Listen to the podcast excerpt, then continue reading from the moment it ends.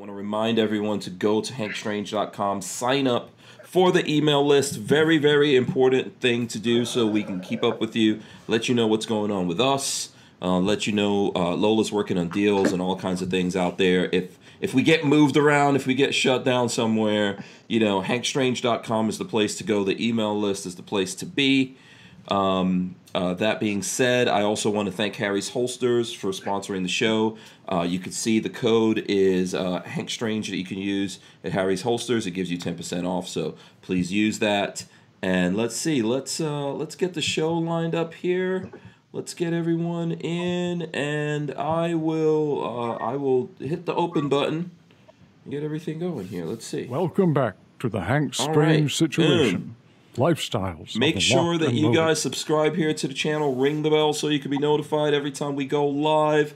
Okay, so Holly, you're brand new here on the podcast. We do this thing called jazz hands like this. We get it going, break the ice. There we go, jazz hands, everyone. All right, I hope you guys out there have your big girl panties on because we are live. This is episode 607 of the Who Moved My Freedom podcast. Our special guest, there she goes, Holly Sullivan, is joining us from uh, Connecticut Citizens Defense League. She's the president. She will be here to bring us up to speed with what's going on in Connecticut. Welcome, Holly, to the show. Well, thanks for having me. Happy to be here. Thank you. Thank you so much. Also joining us, we've got Richard from BWE Firearms. He looks very happy, of course. Because I was just fed. Yeah, and uh, we've got we've got uh, and, and Richard is in Florida, and we've got young Dylan, Dill Speck. He's joining us from Kentucky. Uh, what's up, Dylan?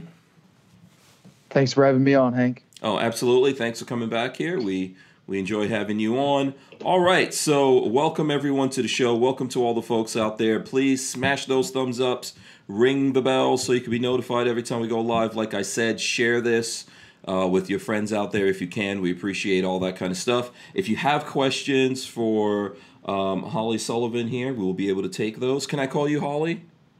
Yeah, of course. Okay, I'm just making sure. You know, don't You want to. called worse. Yeah. Uh oh. We we have to hunt those people down. oh, Lola says your camera looks foggy. I don't know. Um, I don't know. Maybe we could. There you, there you go. There you go. Is that better, Lola? Are you happy now? Let me see. Yeah. Okay. Let's see. We have to wait for approval from Lola. Um, yeah. So smash those thumbs ups, like I said, guys. Um, first of all, like we usually do here when we have a new guest, I think the first question is: Can you explain to the folks out there who you are uh, and exactly what is uh, Connecticut Citizens Defense League? I know it's been around for some time, actually. Yeah, we've been around for more than a decade. So, Mm-hmm. the Connecticut Citizens Defense League is the most active gun rights organization in the state of Connecticut. Um, we are sometimes known as the Constitution State, but it sure doesn't feel like that uh, these days. Mhm. So, really, you know, we are a legislative action organization. We have a board of 19 individuals that run this incredible group, and uh, we're all volunteers and just uh, work really, really hard to protect the rights of the residents of the state of Connecticut. Um, not only our Second Amendment rights, but in the state of Consti- in the state of Connecticut, we have a state constitution that further bears uh, gives us the right to uh, keep and bear arms and you know we're con- in constant vigilance of all sorts of bills that come out. And i can tell you that every legislative session there are dozens of bills that come out that we are tasked with making sure that they don't move forward or if they actually are a pro to a bill to do all that we can to support them and the legislators that put those forward. Um, we work heavily to get our people involved in campaigns um, and, and, and be involved in lawsuits and things along those lines. So, really exciting. There are, believe it or not, 37,000 members in this organization. So, this is not a small group.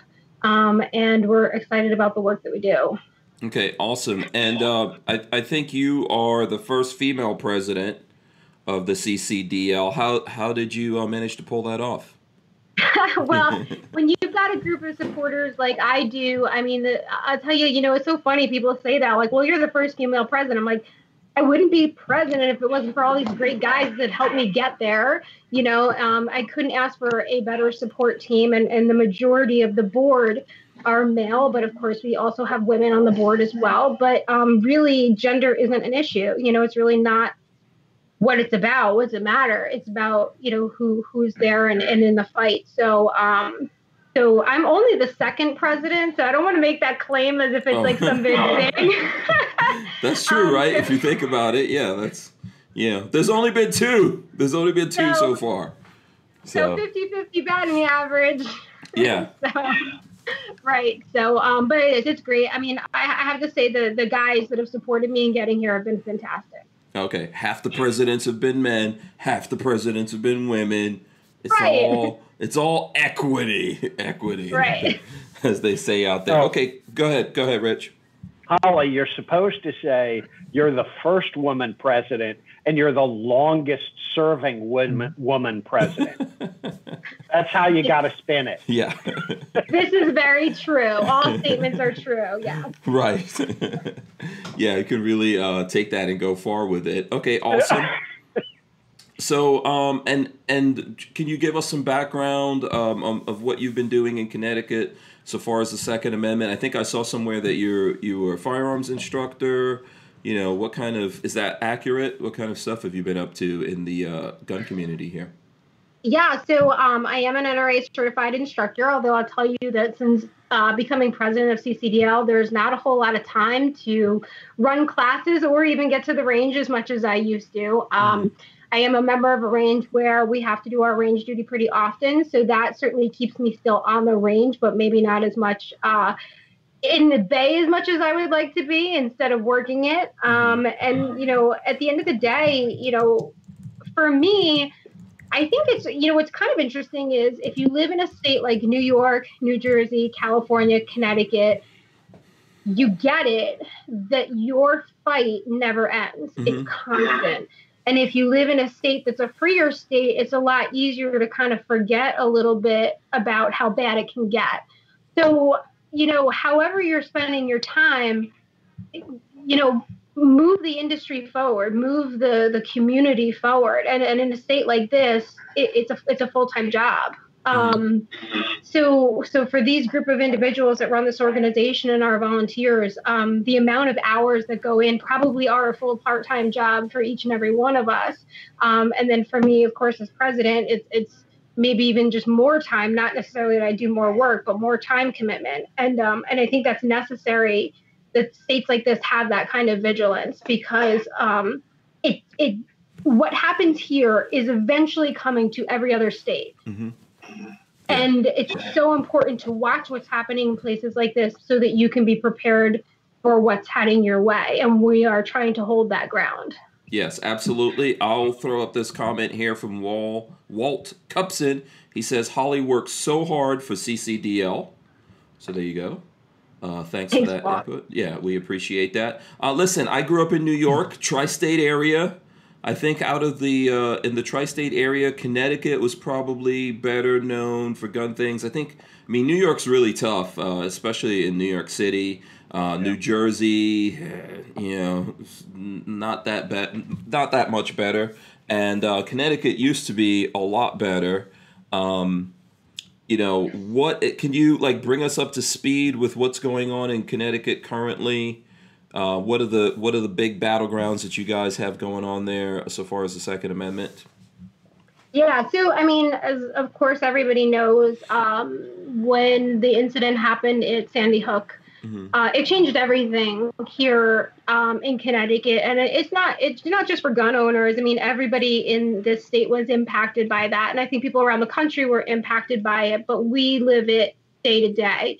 Um, what came out of that was a piece of, of legislation called SB 1160. Um, we, we, refer to it as Senate bill. And SB 1160 was a three pronged piece of legislation. It essentially said that there were going to be restrictions on firearms, magazines, etc., and that passed. Um, as did the other two parts of the bill, which was funding for mental health and school security. The mm-hmm. only piece of that piece of legislation that's been upheld is the restrictions on gun owners. The mental health has not been funded, and schools are still not in compliance with school safety here in the state of Connecticut. Mm-hmm. So, for gun owners, we have been fighting this uphill battle uh, since then. So, we have very stringent um, limitations on the firearms that we can own. We can't have magazines that load past 10 rounds. Um, you have to have a permit not only to buy a firearm, you have to have a permit to buy ammunition. So you can't even walk into your local gun store and buy a single round of 22 off the shelf unless you've been background checked. Mm-hmm. Um, and that's all part of that um, part of that permit process. The mm-hmm. permit's expensive. Um, it takes quite a long time to get. Um, so the town is supposed to issue it to you within eight weeks. It doesn't always happen that way. Um, so, so things are hard here in the state of Connecticut after that piece of legislation. And I think one of the frustrations for gun owners here is we were supposed to have this bill that was going to fix it all and it would never happen again. Mm-hmm. But only one out of the three parts was actually ever implemented. Yeah. Mental health is not funded and schools are still not compliant. There are still schools in the state that have not met their obligations. So why are we the only ones that had to do our part. Mm-hmm. Um, and every single year, more and more legislation comes out that is just harder and harder. We were the very first state in the country to have red flag gun laws. We've had them since the 1990s. Um, we've been living with it for a long time. We have temporary restraining orders and ex parte restraining orders. Um, there is a legislator out there right now that wants to tax us 35% on ammunition and take that money and fund anti gun groups with our tax money at 35% of ammunition. So you can imagine for people in the shooting sports how expensive it will be to do those things. Um, we lost bump stocks before the rest of the nation lost bump stocks. So, you know, that's why I really encourage people to pay attention. I mean, I get it. Trust me, there used to be a time that I used to be have time to flip through magazines and just peruse in the gun store, and it really kind of clicked that like if you that amount of time that you spend obsessed like looking at holsters and i love it don't get me wrong you got to put that same amount of time into being able to keep that stuff. Mm-hmm. or what's it for? Yeah yeah I think we've seen, um, you know, they've used Connecticut as a blueprint around the country. Um, every time something bad happens, right, and the gun is blamed for it instead of the people, or the mismanagement or negligence of law enforcement, let's say for example, not following up on things like we had here in Florida, the the you know, the gun gets blamed, we get a bunch of laws, they're all restrictive to the people, and then like you said in Connecticut, the things that they say, "Oh, we're going to do this, we're going to make it we're going to make schools safer." All the things that allow the politicians we think are on our side that that they say, "Oh, you know, we're we're getting we're giving them that, but we're getting this." They never actually do that, right? So, right. Um, uh, by the way, Vanessa Kitty, uh, a longtime um, person here in the chat supporting the podcast, she says she's a member of CCDL. Hi. So, um, so, um, so yeah, there you go. Um, I think that we see that everywhere, and people really need to be aware of that and trying to do something. I don't think we can all do the same thing, right? obviously mm-hmm. you know so everyone's got different skills everyone's capable of doing different things but we need to make sure that we're out there fighting this because really in the end all they want to do is put these restrictions on us so um, so specifically what does the uh, ccdl what what what do you guys do in connecticut um, to to fight for the second amendment yeah, definitely. So right now, as we head into election season, this mm-hmm. is a mm-hmm. huge time for us. So um, we're in the midst of actually going through, we've gone through every single legislator that's currently serving in our state capital. We have looked at the last seven or eight years of their voting history and recorded every Second Amendment vote that they've taken and whether they're with us or against us.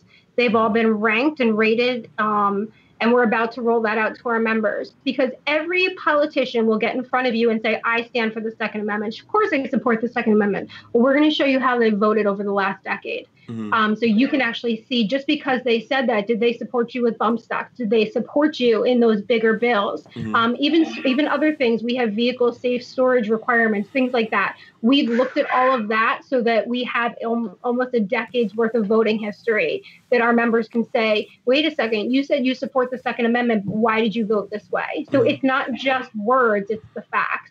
And then the same thing with the candidates is we're going through the candidates and they're being surveyed um, very similarly like the NRA does, so that our voters can make an educated vote um, when we get later in the fall that they know how who they're voting for and whether they're really going to support them because we're not going to change the way the legislature votes until we change who's in those seats. So that's something that we're working on right now. Um, tremendous amount of work has gone into it by our vice president and some of the other members of the board. Um, of course we also have some lawsuits out there uh, we have two lawsuits right now we have uh, we just filed a lawsuit against the governor of the state of Connecticut. Um, essentially, what happened when the coronavirus pandemic happened, uh, he suspended a requirement in the state of Connecticut that the police departments uh, complete fingerprinting. You can't get your permit unless you are fingerprinted in our state. So mm. he said that the police departments do not have to fingerprint you. So for mm-hmm. anybody who is trying to get their permit during this whole coronavirus period, they've not even been able to submit an application. So it's been essentially a de facto ban on your ability to exercise your Second Amendment rights. And as I mentioned earlier, you can't even buy ammunition. So even if you're, you know, even if you've got, a, you know, your you have a, a family firearm that's just in your home, you can't even go out and buy a round to defend yourself without mm. that piece of plastic. So uh, we did win that temporary injunction. Um, so the governor was forced to lift that ban, and uh, we are still working through the remainder of that lawsuit. Oh, okay. Do you know how many um, people does that affect? Uh, so right now the ban's lifted, right? So people can actually um, go forward and get their uh, CCW, right? Yep, they can. Yep. Okay. Yeah. Um, yeah, so I'm just trying to throw some news up of that here, but it's still ongoing. So, um, how, how long do you think this pro- uh, process is going to take before this is all dealt with? So yeah, so there's a couple pieces to the lawsuit. Um, there's the temporary injunction, which is almost kind of like an emergency order, right? And that's what we sought. We needed it to be really timely. We sought that temporary injunction. That part is done. The judge, a federal judge, ordered that the governor had to lift his ban. Then there's a whole other portion that deals with the damages and the people that were affected and how they were um, how they were damaged by his by his order um, and all of those plaintiffs mm-hmm. uh, that were involved in that case. So that's still all unraveling and. Mm-hmm. Okay. Okay. Yeah, we'll keep we'll keep an eye on that. Um, so let me see here. You know, I'm trying to keep track of the uh, the uh, of the comments here. So I know Vanessa Kitty has a lot of a lot of comments that uh, she said uh, they work on stopping it. Uh, let me see. I'll throw this up so we can get that go up here. They work on stopping it, change legislation, propose every single session, and the governor's crazy pro- proclamations against our self defense. So there you go. Um, uh, and then Brian Quick says we have people advocating for you to not have control over your own face. You know they want everything that goes pew pew. um, and Mr. Lovell says that's awesome. I'm, I'm sure he's talking about the uh, the lawsuit there. He said that's awesome. Keep uh, these people accountable. Uh, so there you go. Um, so you know it's a weird thing, right? Like Connecticut is a place where there were a lot of a lot of the firearms industry was there, right, guys? Uh, Rich, you know this. We've had. Yep. Let's see who who can we? I know there's Colt. Stag Arms, Ruger, Stag Arms, uh, Ruger, uh, um, Connecticut Winchester. Shotgun. Okay, yeah there's all these different places. I even visited uh, like Connecticut Shotgun, for example, and um, you know they were making ARs at one point that the people who work there cannot even buy. Yep. you know that's really it, it's really an insane situation what's happened, and I think that's um, probably chased a lot of those businesses out of there, right? Oh, it definitely has. It's it's a problem, yeah. Mm-hmm. Mm-hmm. Uh, I mean, how um, when did this all really start getting bad? Does anyone have an idea of when? Uh, you know, I think we've seen a lot of Colt's probably still there, right?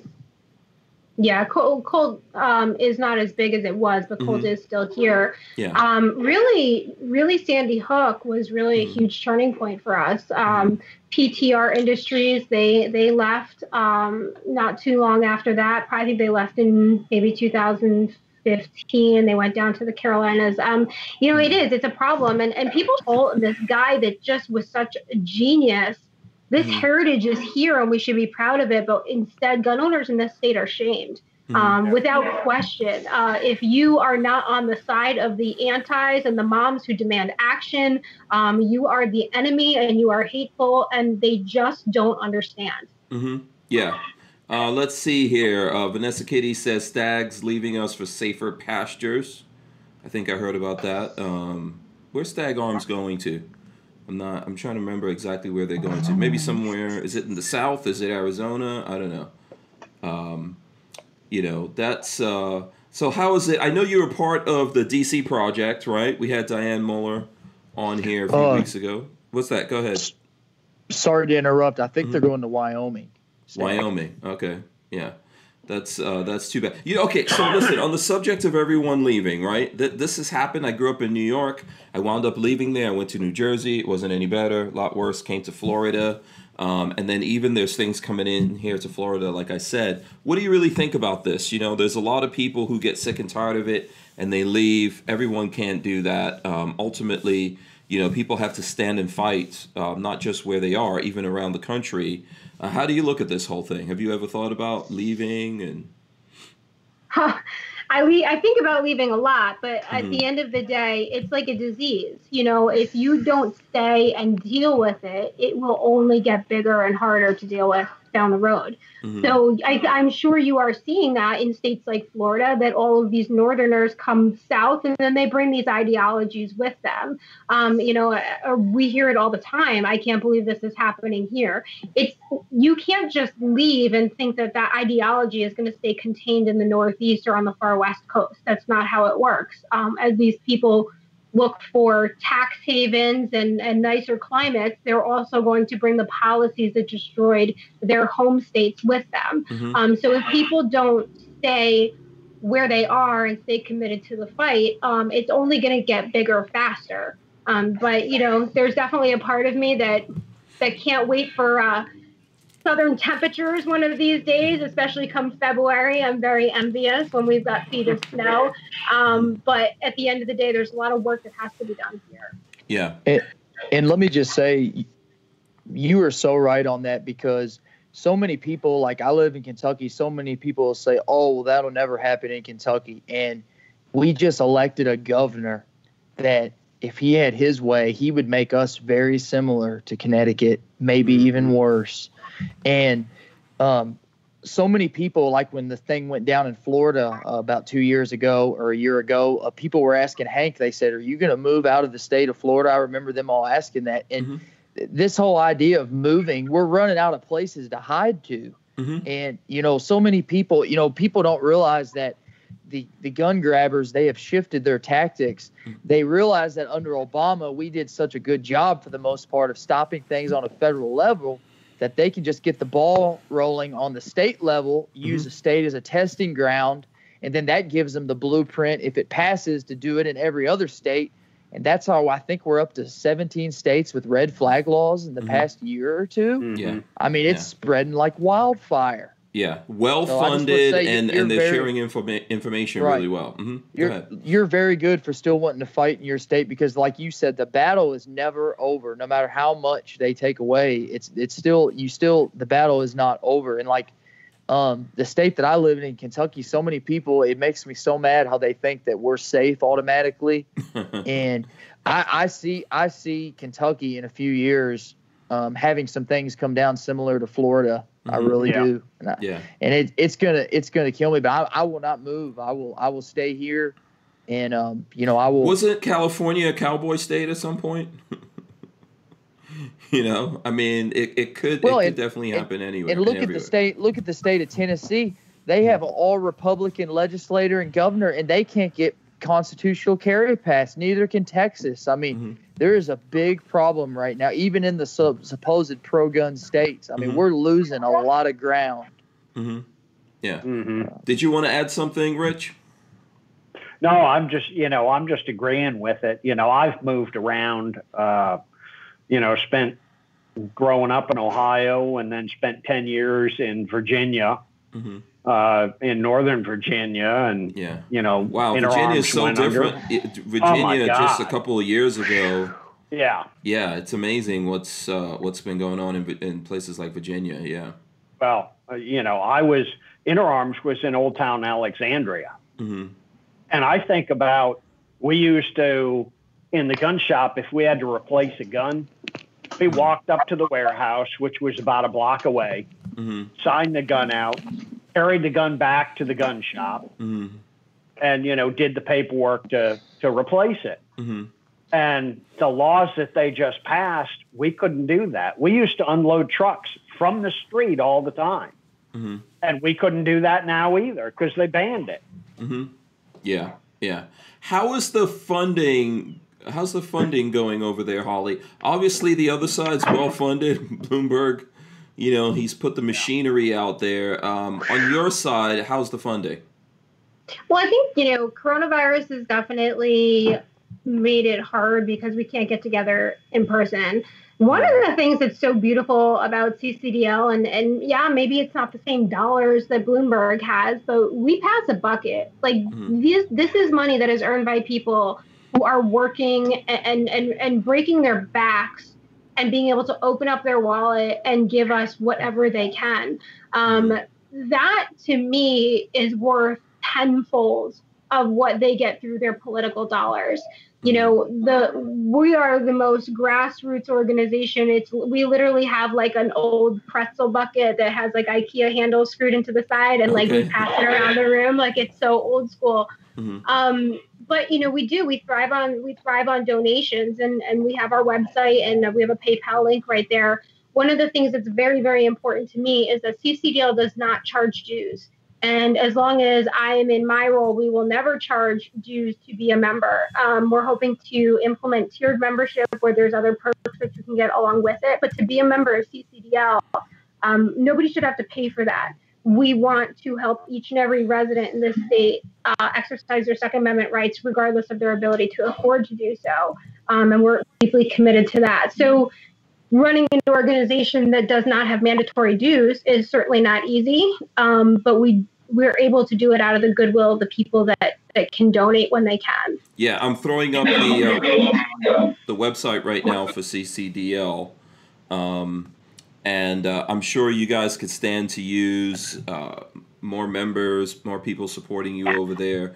Um, let's say let's say there's folks out there and they don't exactly have a lot of money. I know the money's welcome. Are there other things that they can do to help out the cause in Connecticut? Absolutely. So you may have noticed a comment earlier from Walt Cupson. Walt is our outreach coordinator. Mhm. So his role with us is if somebody comes forward and says, Hey, I want to help. I'm in the town of whatever. He's going to put you in touch with other people in your region. And you can just let us know what's going on in your town. Maybe there's a local ordinance that they're trying to pass that you can't carry a gun on town property. Or maybe there's a politician who said something horrendous about the Second Amendment, and we want to make sure people know better no matter how little or how much time you have to give, we have a job that can be done. Um, it can literally just be as simple as that call us when something's going on in your town Mhm. or want to work on a campaign, we'll find you a really solid 2A candidate that you can help. So, no matter what your capacity is, whether it's capacity to donate, uh, whether it's capacity to give time, whatever it is, um, we can use it.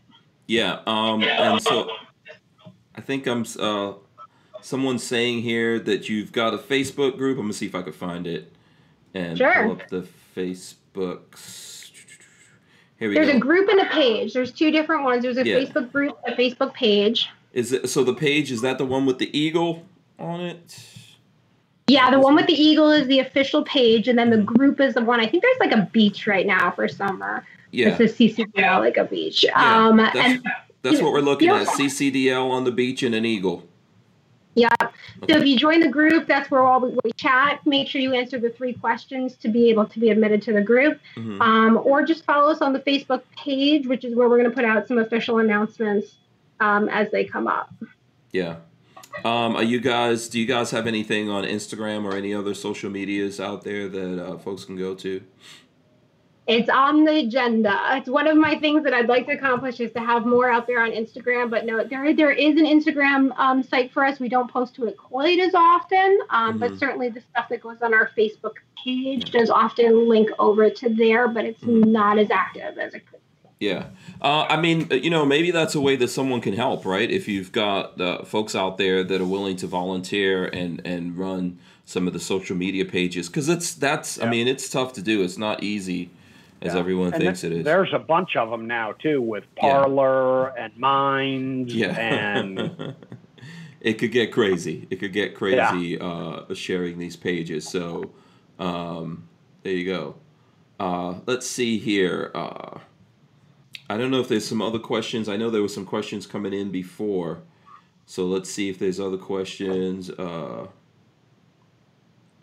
that, that are coming in. How are, how are you guys doing with this whole uh, coronavirus thing? Everyone okay there in Connecticut? You, anyone that, um, that you know of getting sick or anything like that? I think Connecticut was a little bit of a hot spot for a little while. I think it's cooling down.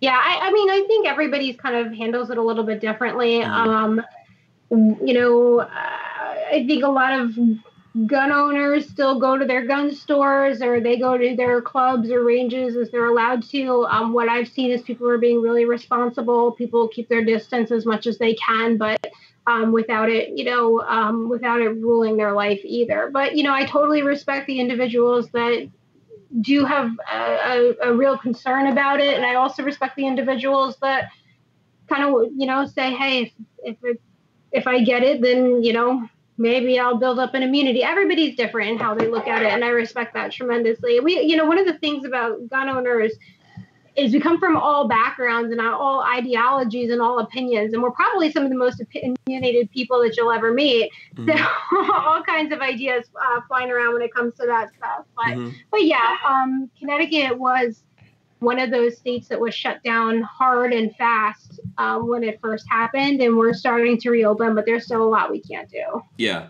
Uh, uh, I'm I'm I'm guessing right now that Connecticut is banning people from Florida. Yes. yeah. Those You things are going. us first. yeah, Yeah, so did it let's see. first. yeah, okay. Everyone's gonna build walls. Walls for everyone. Yeah, build walls all around the state. Let's see. So, like, let's uh, go around a little bit here and see what's going on. Uh, Dylan, you're you're in Kentucky. What's the situation in Kentucky right now? You're working in a gun store. What does that look like in gun stores there? And then maybe maybe we can get Holly to tell us as well. I don't know if you've been out to any gun stores recently, Holly, but Dylan. Oh yeah. Yeah, how does it look in uh, Kentucky? So our governor signed an order where everyone uh, is mandated to have to wear a mask in public. Now there was a lawsuit, and it's Mhm. not being, it's not being um, harshly enforced, I should say. But um, like, since I'm an employee at a place, I'm always wearing a mask, um, which is um, can be a little bit challenging. But um, many people still come in the store that are normal customers, but a lot of our elderly uh, customers, um, my boss tells them, he's like, you guys just need to stay home. And if, you know, just call the store. And if you need me to, you know, if there's anything I can do for you over the phone, I'll do that. But there's no reason for you to be in here if you're 84 years old, just to, you know, just because they're retired and they normally just come in just to say hi or whatever. hmm Um, but you know, it's it's pretty much business as usual. I mean, it's it's um, kind of like what what Holly said. Like our our normal customers still come here. Um, things are still somewhat normal. Um, it's been very crazy with you know the amount of new buyers that are coming in. I mean, I have a lot of a lot more new buyers than a lot of existing customers. They may just come in to buy ammo or something like that, but um, um, the new buyers are really what's making us really busy right now. I mean, there's so many people. Um, I mean, I sold a I sold a 38 uh, a Taurus Model 605 38 revolver to an 86 year old lady yesterday who told me she hates guns, hmm and uh, I, and I just said, well, you know, it's a good thing we have the Second Amendment, or you wouldn't be able to have it Yeah, she hates guns. Why is she buying that then? What, because um, b- because now all of a sudden it's Mhm. it's socially acceptable. I, I don't know. I think people are worried. Yeah, I think Yeah. the I think the tune is shifting a little bit. So Yeah. it's um, that's maybe Yeah. one of the positive things. hmm Um, Yeah. What were you going to say, Rich? Should have sold her a 500 Smith and Wesson. Uh, no. I just wanted I just wanted to I just wanted to make the sale, help you know, help her get what she needed, respect Yeah. my elders, and send her on her way. Good job. Good, good job you. on you, Dylan. That's right. Don't do what Richard is saying. Don't listen to Well, him. we didn't even have a 500 to sell her. We normally do. Yeah. yeah. Is it a situation in gun stores right now that it's like if you go into a gun store, you have to take whatever's there? Is that what's going on? Yeah. Yeah, I mean, we we Yeah. we are having a big issue with resupply. I will tell you, Hank. I'll I'll tell you who it is off camera if you want. But we, one of our salesmen for the largest distributor in the country that we Mhm. use, we use six major distributors, Mhm. and one of our our salesmen called us and said, on ammunition and firearms, they had a meeting with the manufacturers, and that there Mhm. is likely a 24 month back order on a lot of things. Yeah. Um, Whoa. and I, I, I suspect that the price of ammunition and firearms are going to keep going through the roof.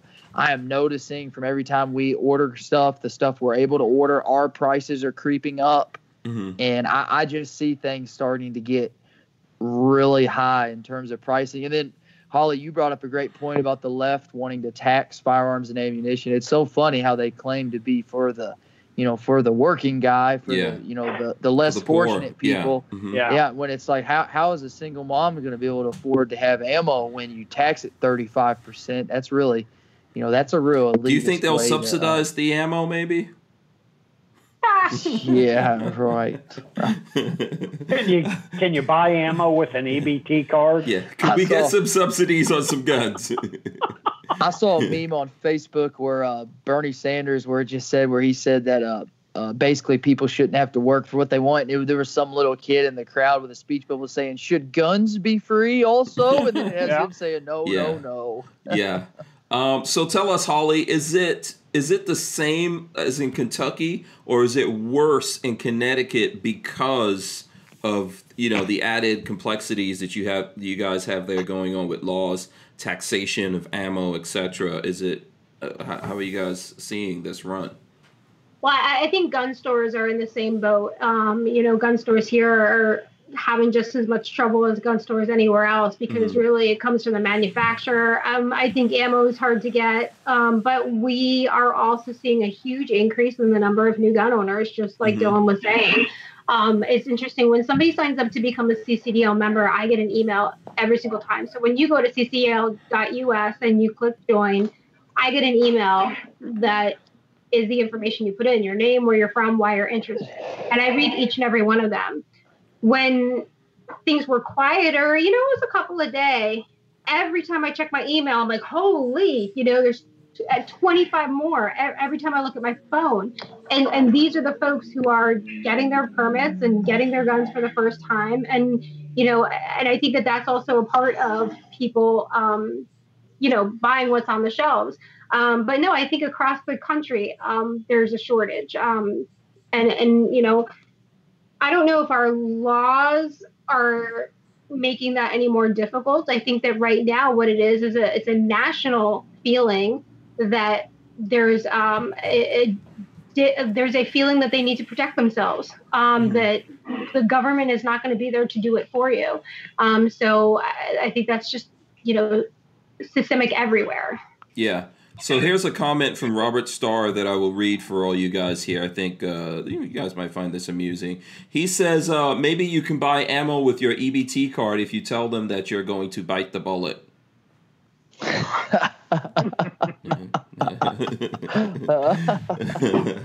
um, and I see I see some people. Vanessa Kitty says gun stores are getting thin on inventory.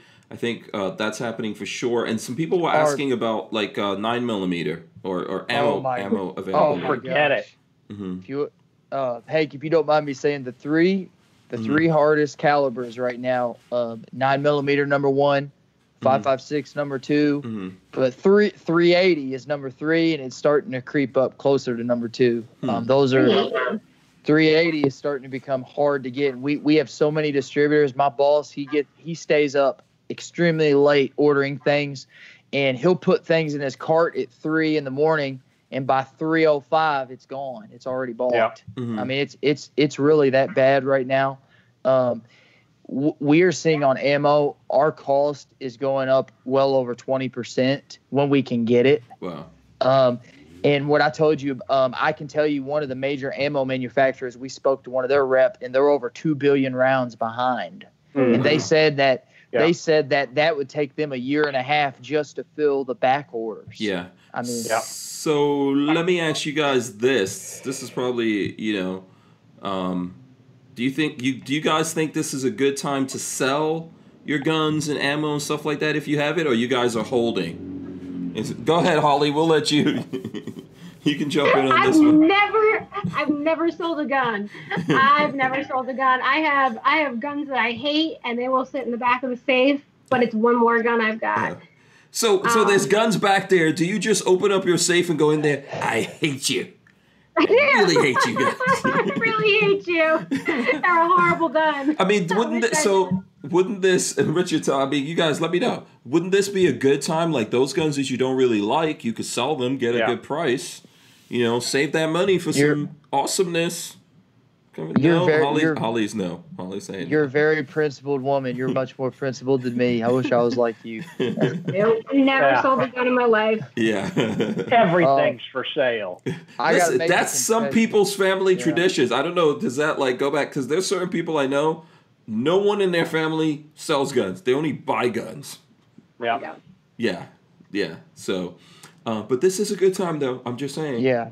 I'm It- just, If yeah, I have a raffle gun that I won, and it's just a polymer piece of terrible, Mhm. and it just sits back there. But I will, until the day I die, yeah. one more gun. If it, look, if if my door breaks down, it's one more gun I've got. no, that's true. And the thing is, is that you're in Connecticut also, right? So unfortunately, things are getting Right. harder, more difficult there for people to get their hands on stuff. So Yeah. yeah, I kind of get that. I kind of get that. You know. Um, See, because don't, don't you all have a waiting period and all that stuff? I could be wrong.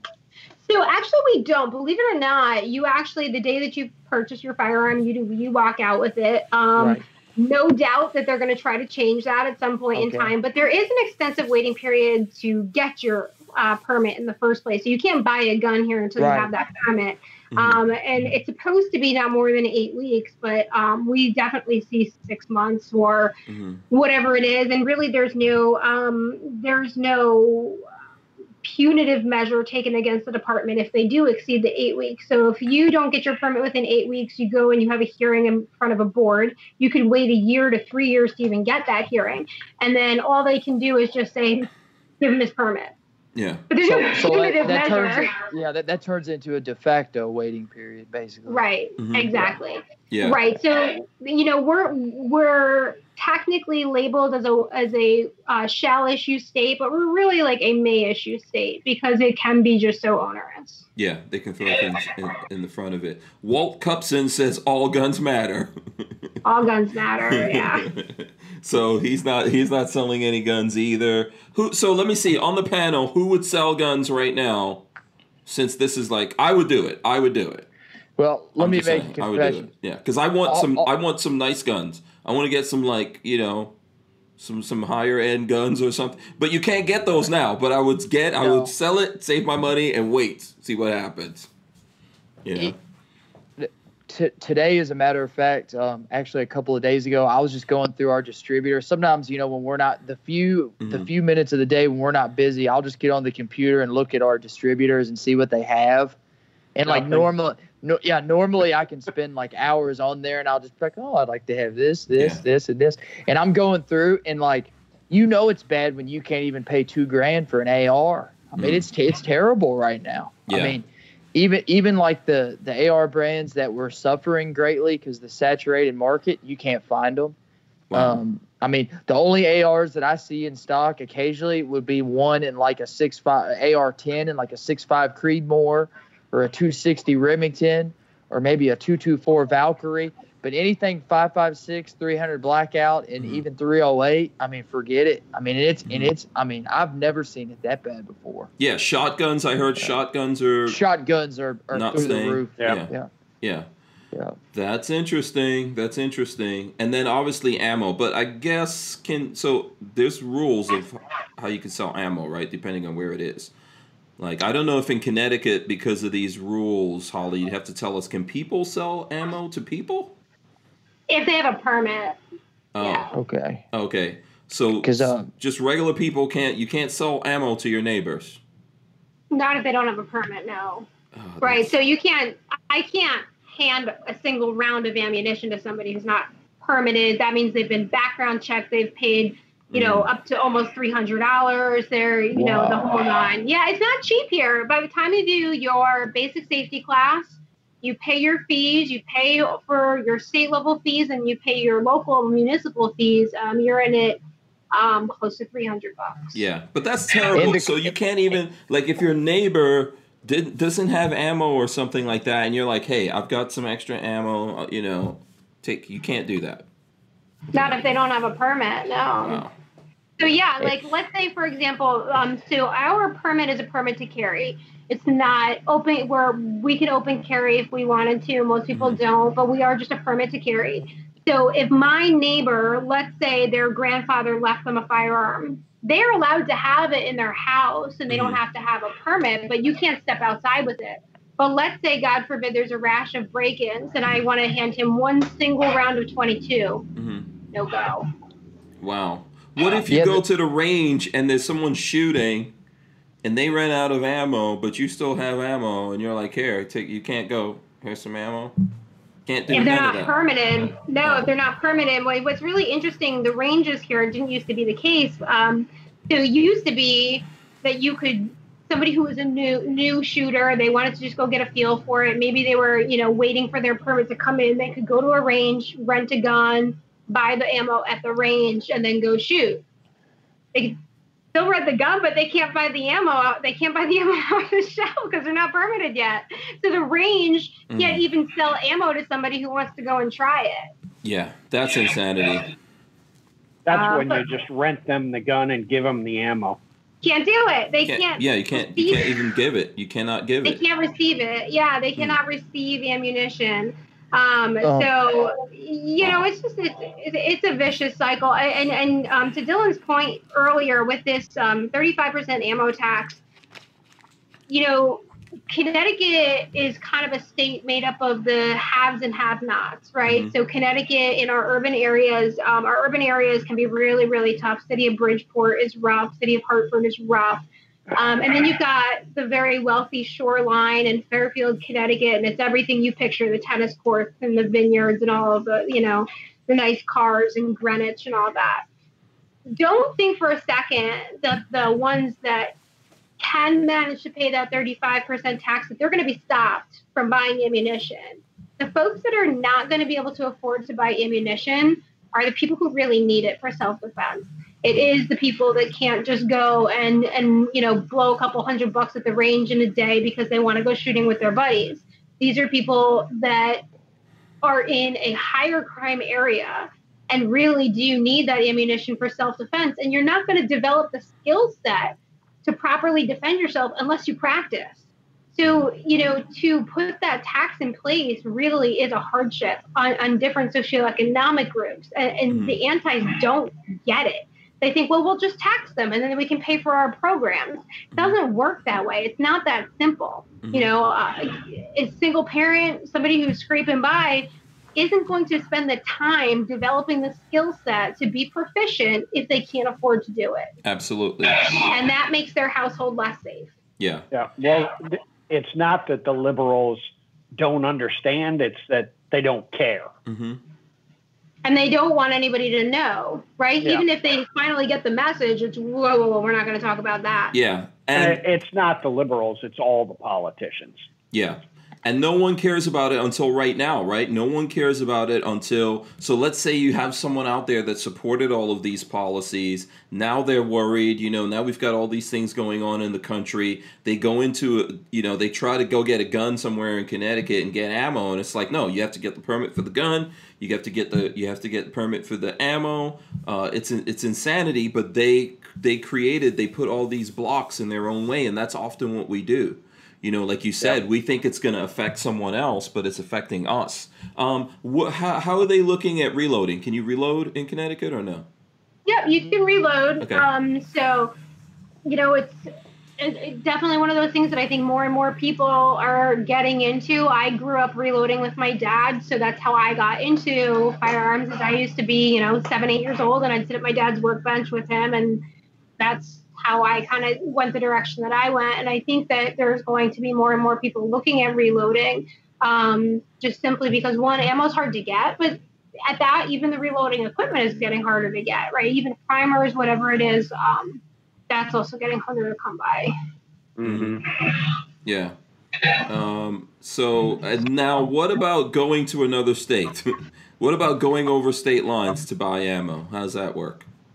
We're allowed to. Um, hmm yeah, you can drive to another state and buy ammo and bring it back. Um, you know, at the end of the day, what's really interesting about that is the state of Connecticut doesn't realize that that's now regular sales tax dollars that are not coming back, Mhm. right? Like, why they would even do that makes no sense because, yes, we can leave and go buy it somewhere else. So, guess Mhm. what, Connecticut? You just didn't get the 6% sales tax that you would have gotten otherwise. Mhm. The way to go.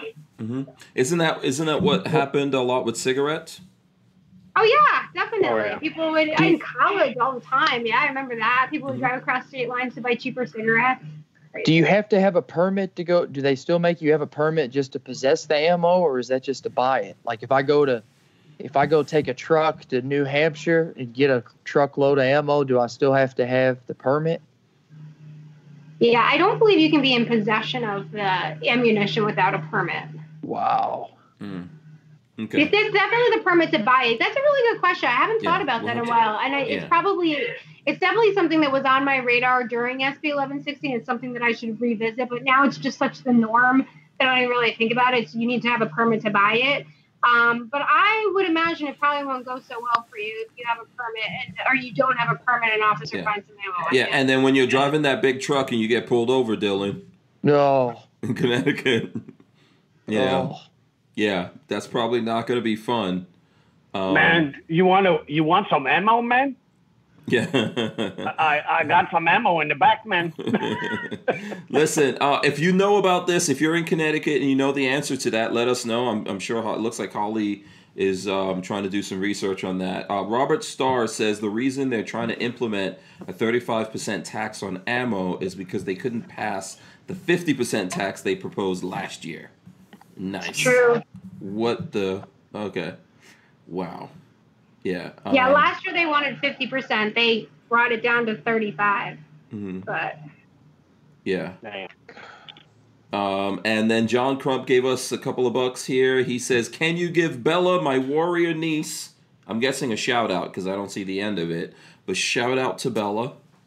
Um, I, you know, my uh, my best regards go out to Bella. It- out there. Uh, Hank, I Bella. wanted to I wanted to uh, bring up something also. The sad Sure. part about the whole the whole tax thing that scares me. Mhm. I could be totally off, and uh, Holly is more than welcome to. Uh, uh, I'd like to hear her thoughts on this, but I actually think if they pass the 35% tax, that would probably stand up in court because we've had the 11% excise tax on firearms for years, and no one's ever. Uh, uh, I can't remember the the law that's that it is on that, um, Mhm. but people have challenged that, and it's stood there for years, and I don't understand how something. You know, if we if we tax churches or we tax something that's else that's constitutionally protected, it seems like that would be struck down. But because it's, you know, the right that everyone uh, is okay with being a second class right, that it would stand up. So I mean, I, I that that truly scares me. And Yeah. like you're saying, Hank, Mhm. if that law passed, you know, someone like me, you know, I'm a pretty fortunate guy. It may not affect me directly. It would certainly affect me and my ability to target shoot and whatnot. But just because we got to get over this thing as a community of only support going against things that affect me because it's it's not about me. You know, it's about, you know, like like Miss Holly was saying, the people that that need the Second Amendment more than me are the people that really uh, be maybe of a lower income Mhm. and Or they the live people in who just don't even know they need it. They don't even know Right. they need Yeah. it, and they don't. They don't have guns. They don't have ammo. They're not able to do any of this stuff. until the last minute, and then they find themselves that they can't do it because of stuff that they supported. I mean, ultimately, to me, I don't think that the Second Amendment should be politicized, right? It just No, shouldn't maybe. be, you know. And all of these things are infringements, like adding taxes and and and and kicking in massive fees and all this kind of stuff. Putting all these restrictions on people are definitely infringements, and they shouldn't be there. Uh, John Crump says now Matthew wants a shout out. Shout out to you, Matthew. Shout out to every Crump out there. If your last name is Crump and you're looking at this, this shout out's for you. It's for you. Shout out to all the crumpets. All the crumps, the crumpets, the crumpets, the crumbs, whoever's out there. Shout out to all you guys. So, okay, did you want to address that, Holly? Sorry, we're getting a little silly. No, no. Well, Dylan was talking about the, about the Pittman Robertson Act, and yes, we've had That's that it. for yeah for a hundred years, and, and and that has been upheld. And um, you know, I think every state and even some localities are able to tax um, ammunition at various rates. I think in the state of Washington, there's some areas that tax ammunition differently, and I think that. Unfortunately, yeah, if laws like this are allowed to stand, um, it will become again uh, something that spreads to other places. So, um, so yeah, stand by till it comes to a town near you. Um, but, but yeah, it's. I mean, we have accepted that for hundred years as Americans. Why? Because it goes to a good cause, right? So, Pittman Robertson Act funds uh, all of these wildlife conservation efforts and and national parks and things like that. But at the end of the day, now they're making an argument that we should fund urban anti-gun programs. So if we've allowed this, why not that? But how do you quality qual- like qualify if these programs are effective? hmm Yeah, They're Um, not. Yeah. I don't. I don't know how you do it. I don't know if it's uh, if it's really necessary either. So, uh, by the way, smash the thumbs ups out there. We're talking to Holly Sullivan of CCDL Connecticut Civil Defense League. So smash those thumbs ups. I see folks out there joining us. Go ahead and do that. Uh, uh, Gorillas and Guns says shout, shout, shout to the Crump. There you go. There you go. The Crump should all be covered. Anyone named Crump in the world, even in space. If you're on a spaceship and your name is Crump, I just gave you a shout out.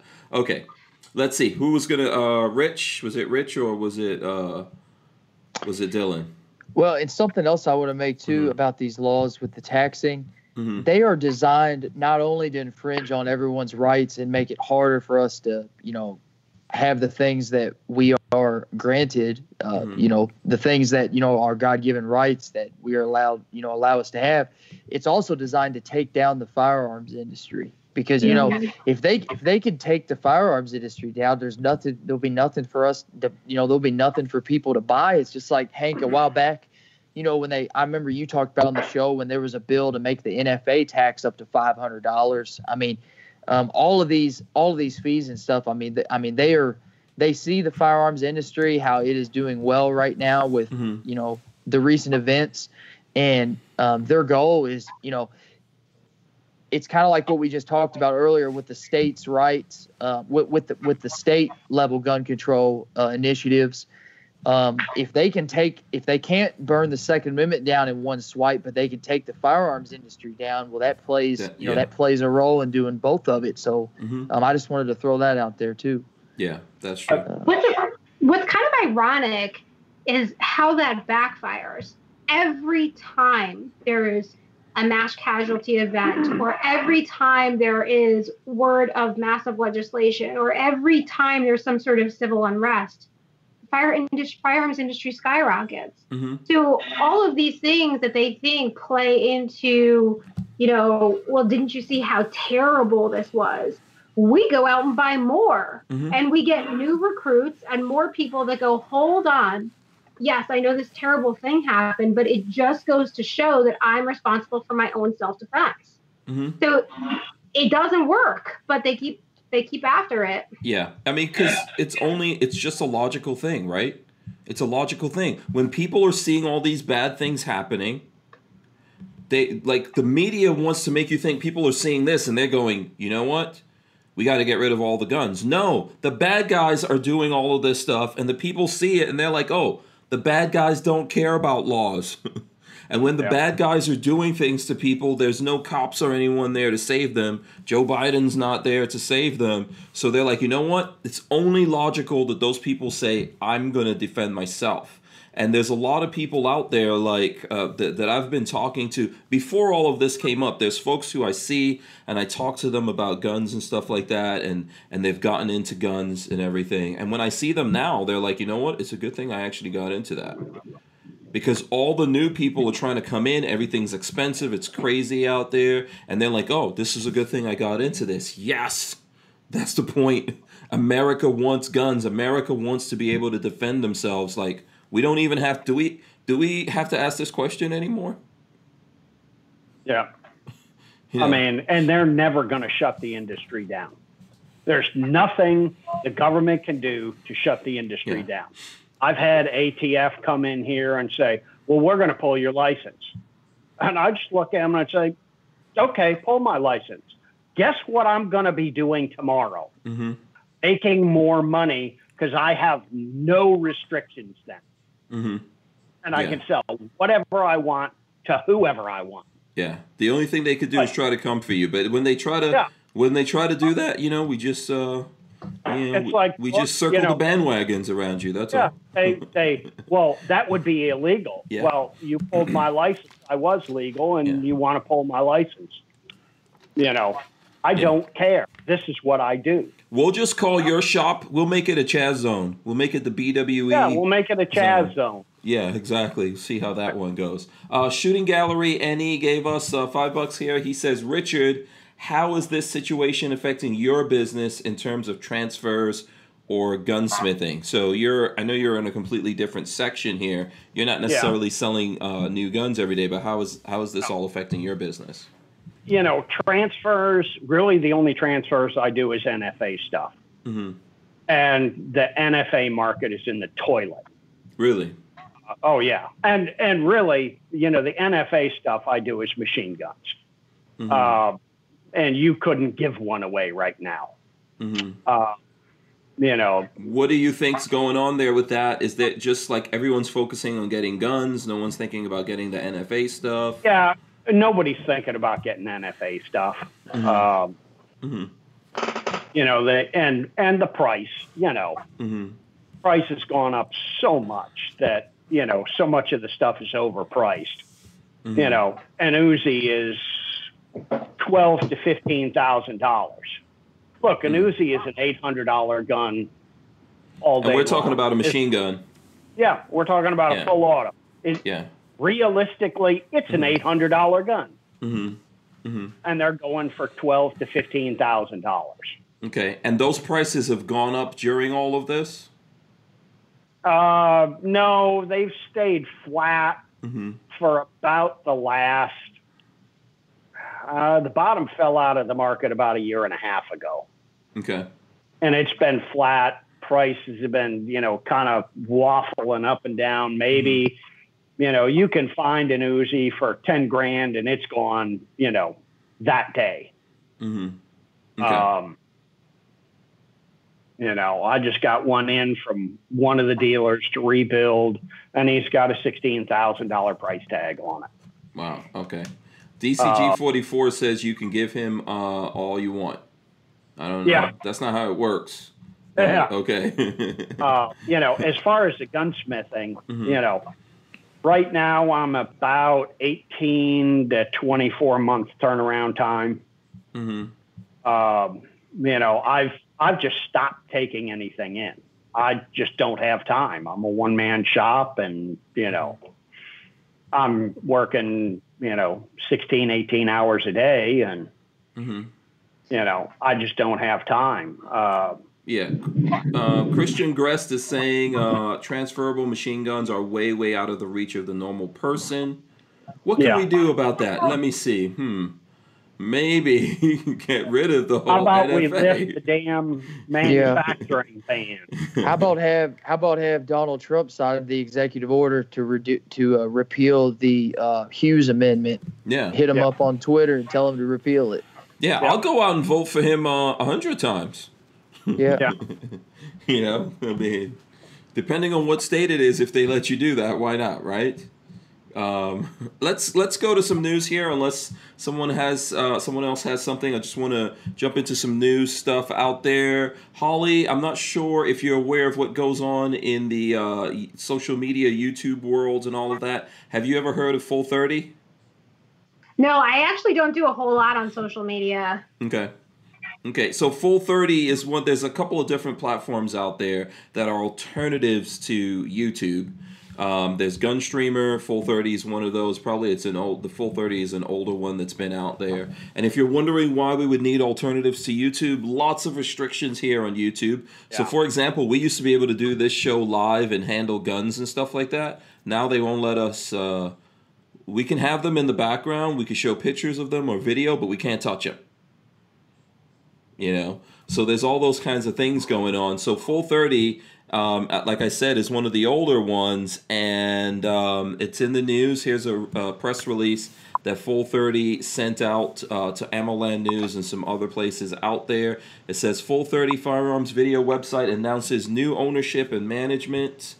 Um, uh, Full30.com has been fortunate enough to gain new ownership over the past few months, and we thought it was time to release an official statement on the subject for the sake of transparency.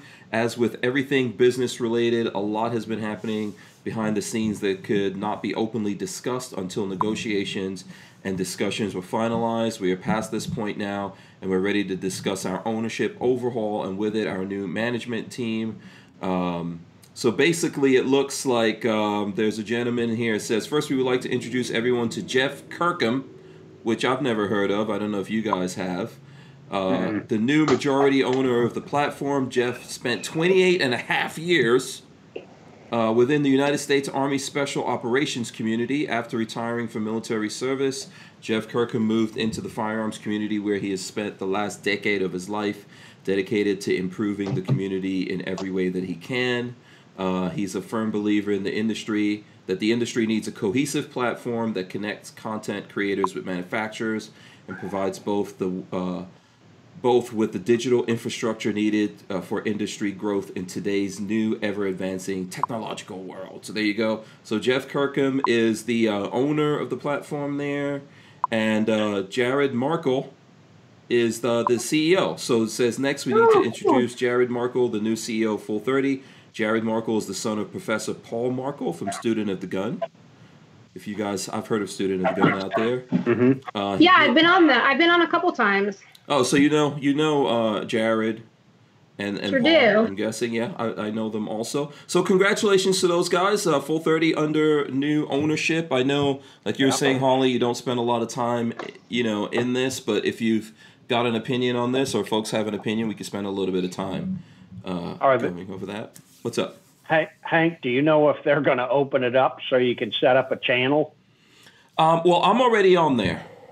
I'm already on there, and I know they did open it up before, so people to go like secure um, their names and things like that. So I hope now that they've got this new ownership going, that they will open that up, and people will, you know, be able to start posting their content. Um, Yeah, because shortly after they opened, I tried to set up an account, mhm.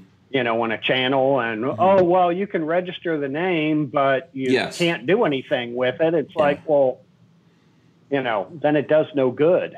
Yeah, I feel we're going in a positive direction here. They're talking about Yeah, this. I hope we are. Yeah. So hopefully that will be something that will be set up and people will be able to get on there and start doing things. And I hope as well that they clean up a lot of stuff, get an app, you know, Yeah. get an app that works for the iPhone and um and uh what is that other thing that some people use? What is it called? Android. Oh, that's what it is.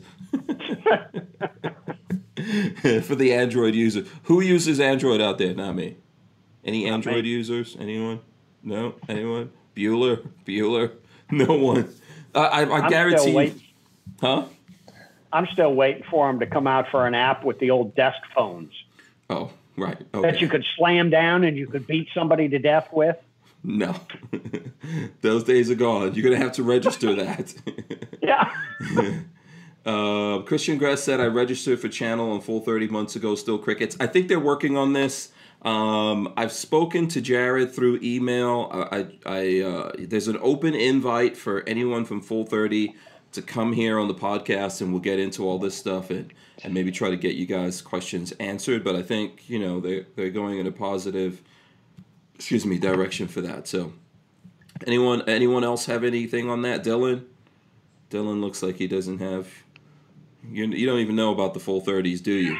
Dylan's like, Uh, what? Yeah, Dylan is one I'll of these. be honest with you. I- I stopped watching Full 30 whenever like it changed hands. To be honest Mhm. with you, because like um, there's just I hate to say it, but there's just really not a huge point in me watching that over YouTube because I watch all my other stuff on YouTube, so I'm kind of lazy like that. Mm-hmm. Makes sense. Understood. Understood. I hope they get their act together, and they're welcome to come on here, and we'll talk to them and get into that stuff. I'm looking around to see what other uh, news here. I'll throw this news up. This is some uh, interesting news. People trying to sneak guns past uh, the uh, TSA. Um, TSA finds artfully concealed assault rifle, which uh, uh, okay, ammunition arsenal in a bag at Newark Airport. Oh, Newark Airport. Oh God. Yeah, this is probably the number one place that people try to get stuff. So there's a picture here, and I guess what they did is these guys had looks like an AR pistol because I can see the the just the buffer tube, an AR pistol. I can't see. Oh, it looks like it has a meme lower on it, but an AR pistol, a loaded magazine, a bunch of boxes of ammo, actually several magazines, and they put it, you know, like under the lining of the suitcase and they were trying to sneak this in. It says two passengers were arrested Monday in Newark Airport after Transportation Security Administration officers caught an assault rifle with a high capacity magazine and an arsenal of ammunition, all illegal in the state. Artfully concealed behind the lining of a suitcase, according to TSA, the discovery was made Monday while officers were conducting screening operations of checked baggage at Newark Liberty International Airport Terminal C. I've gone through. I've gone through there. When the TSA officers detected the weapon uh, and ammunition, they immediately alerted the Port Authority police, who tracked down the passenger, a resident of East Orange, and her traveling companion, who were in the terminal near the departing gate. So there you go. Can you imagine like that call? That's like you know, Mary Anderson, you left your AR-15.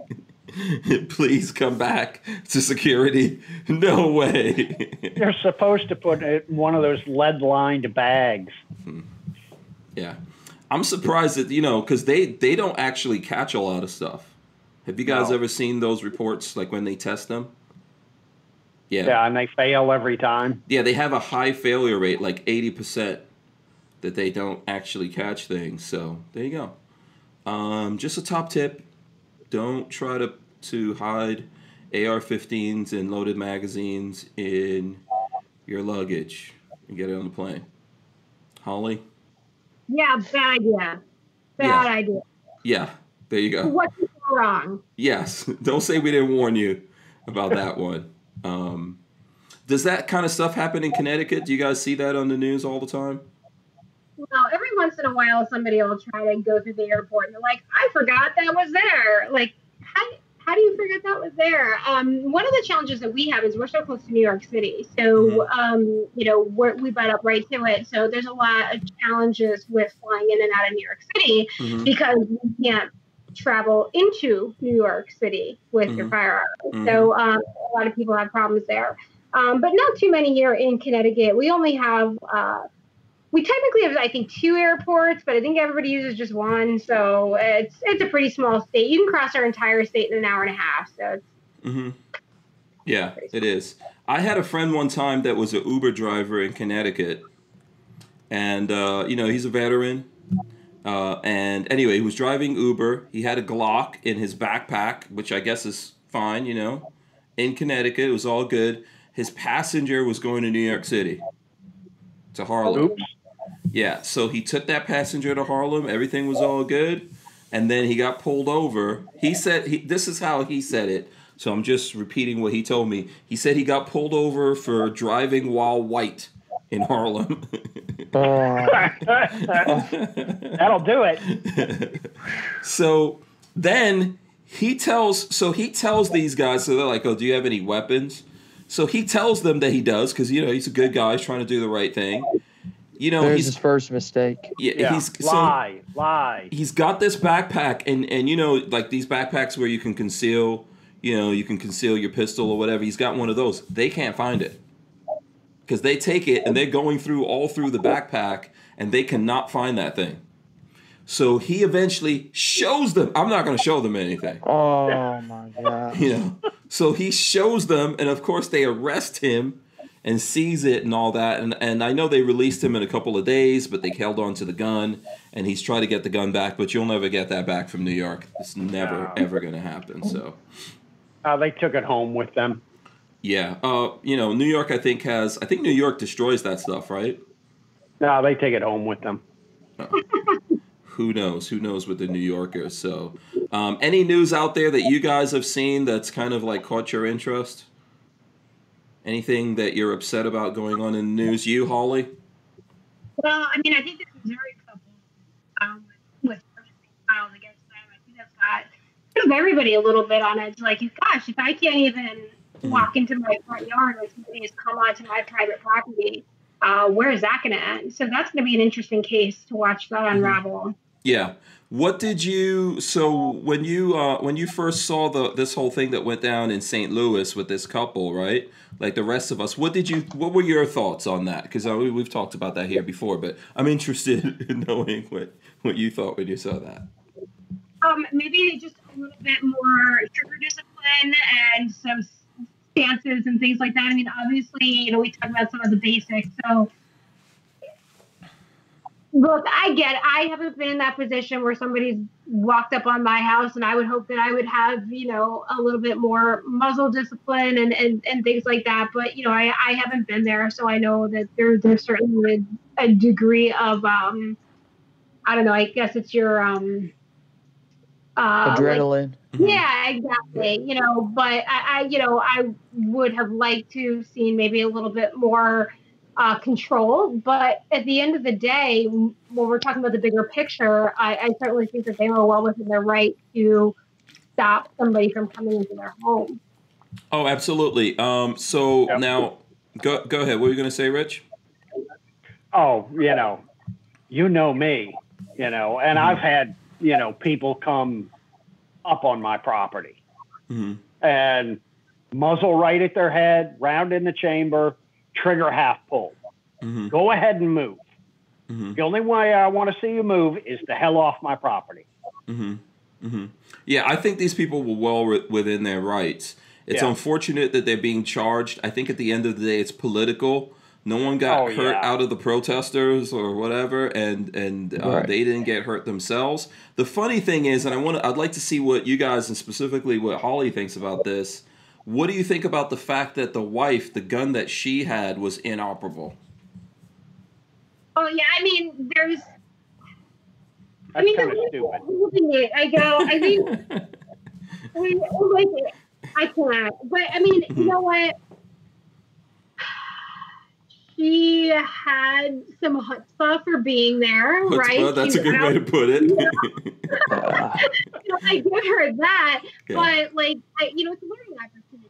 Or that's one of those things. where, you know, I think your voice is going really low. I'm not sure what's. uh We're losing your voice there, Holly. Yeah. Am I okay? Okay. Yeah, I don't know if that's me. Okay.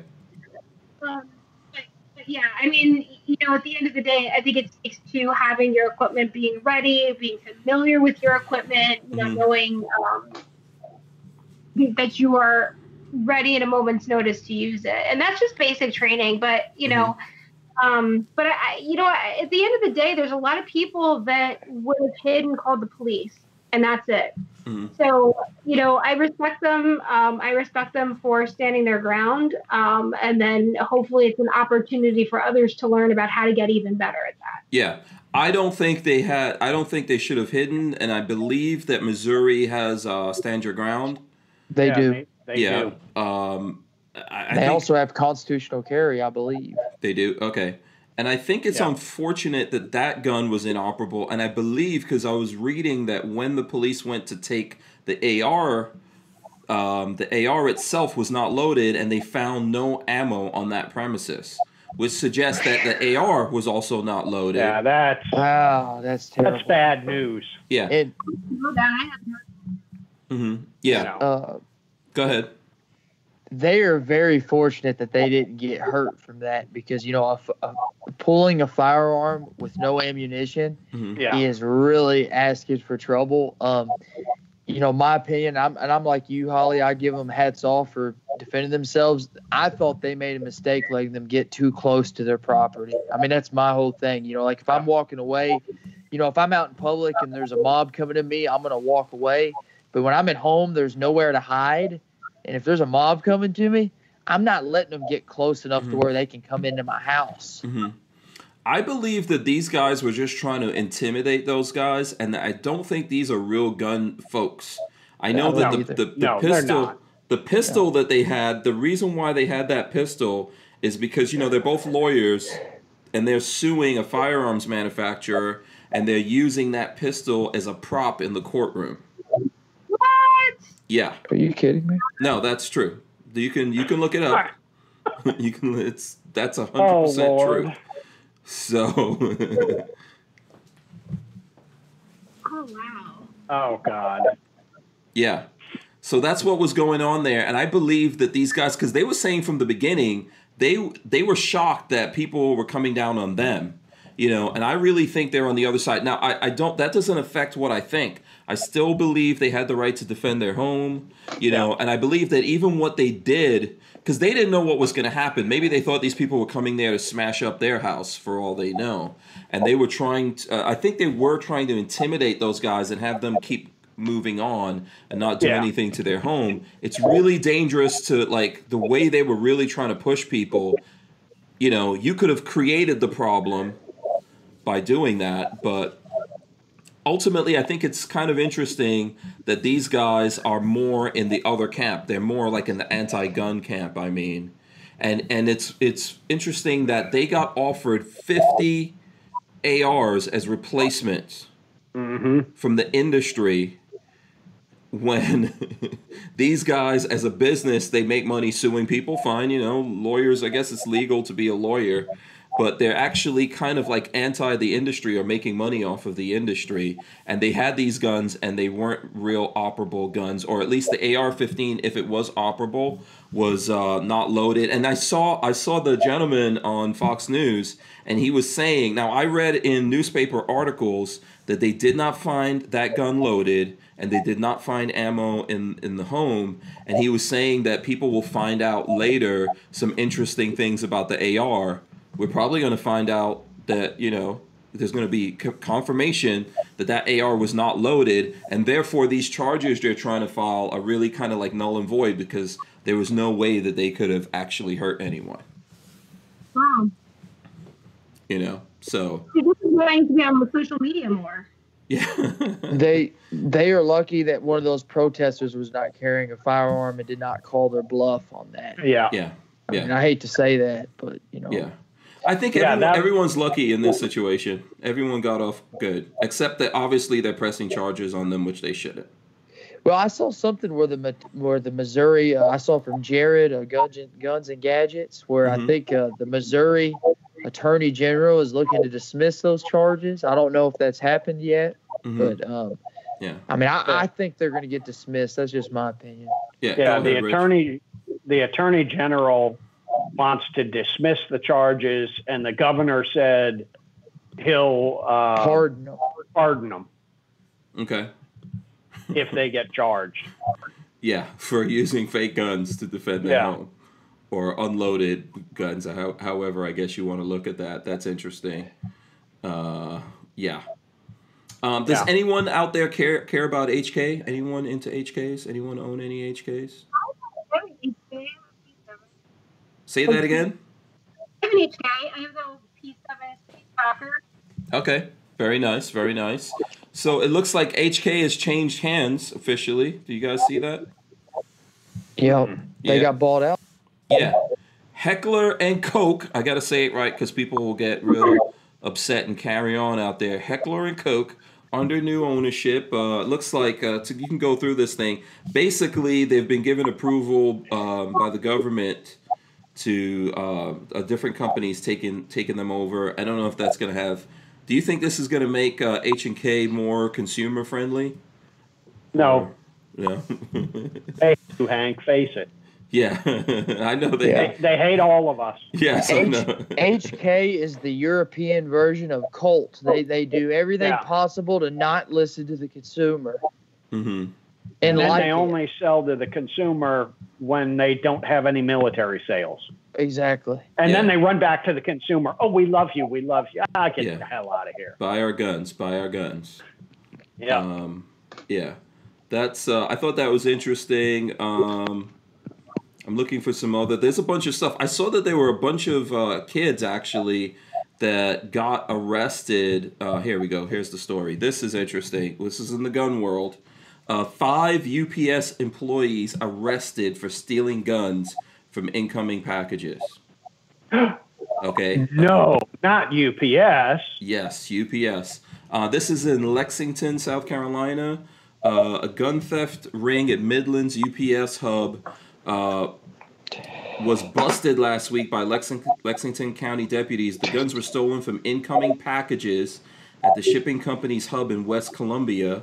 Um, they've, they're, they're giving out the kids' names here. One's 19, 19, let's see, 18, 18, 19. They all face charges of breach of trust. Um, and then some of them were charged with criminal conspiracy. UPS's security team notified the Lexington, Lexington County Sheriff's Department that guns were being stolen from incoming trucks. LCSD says can, um, two of them devised a plan and that all five men sold the guns or gave them away while on company time. Uh, investigators arrested them at the UPS hub Thursday. They've been released from Lexington County Detention Center after meeting conditions of their bond.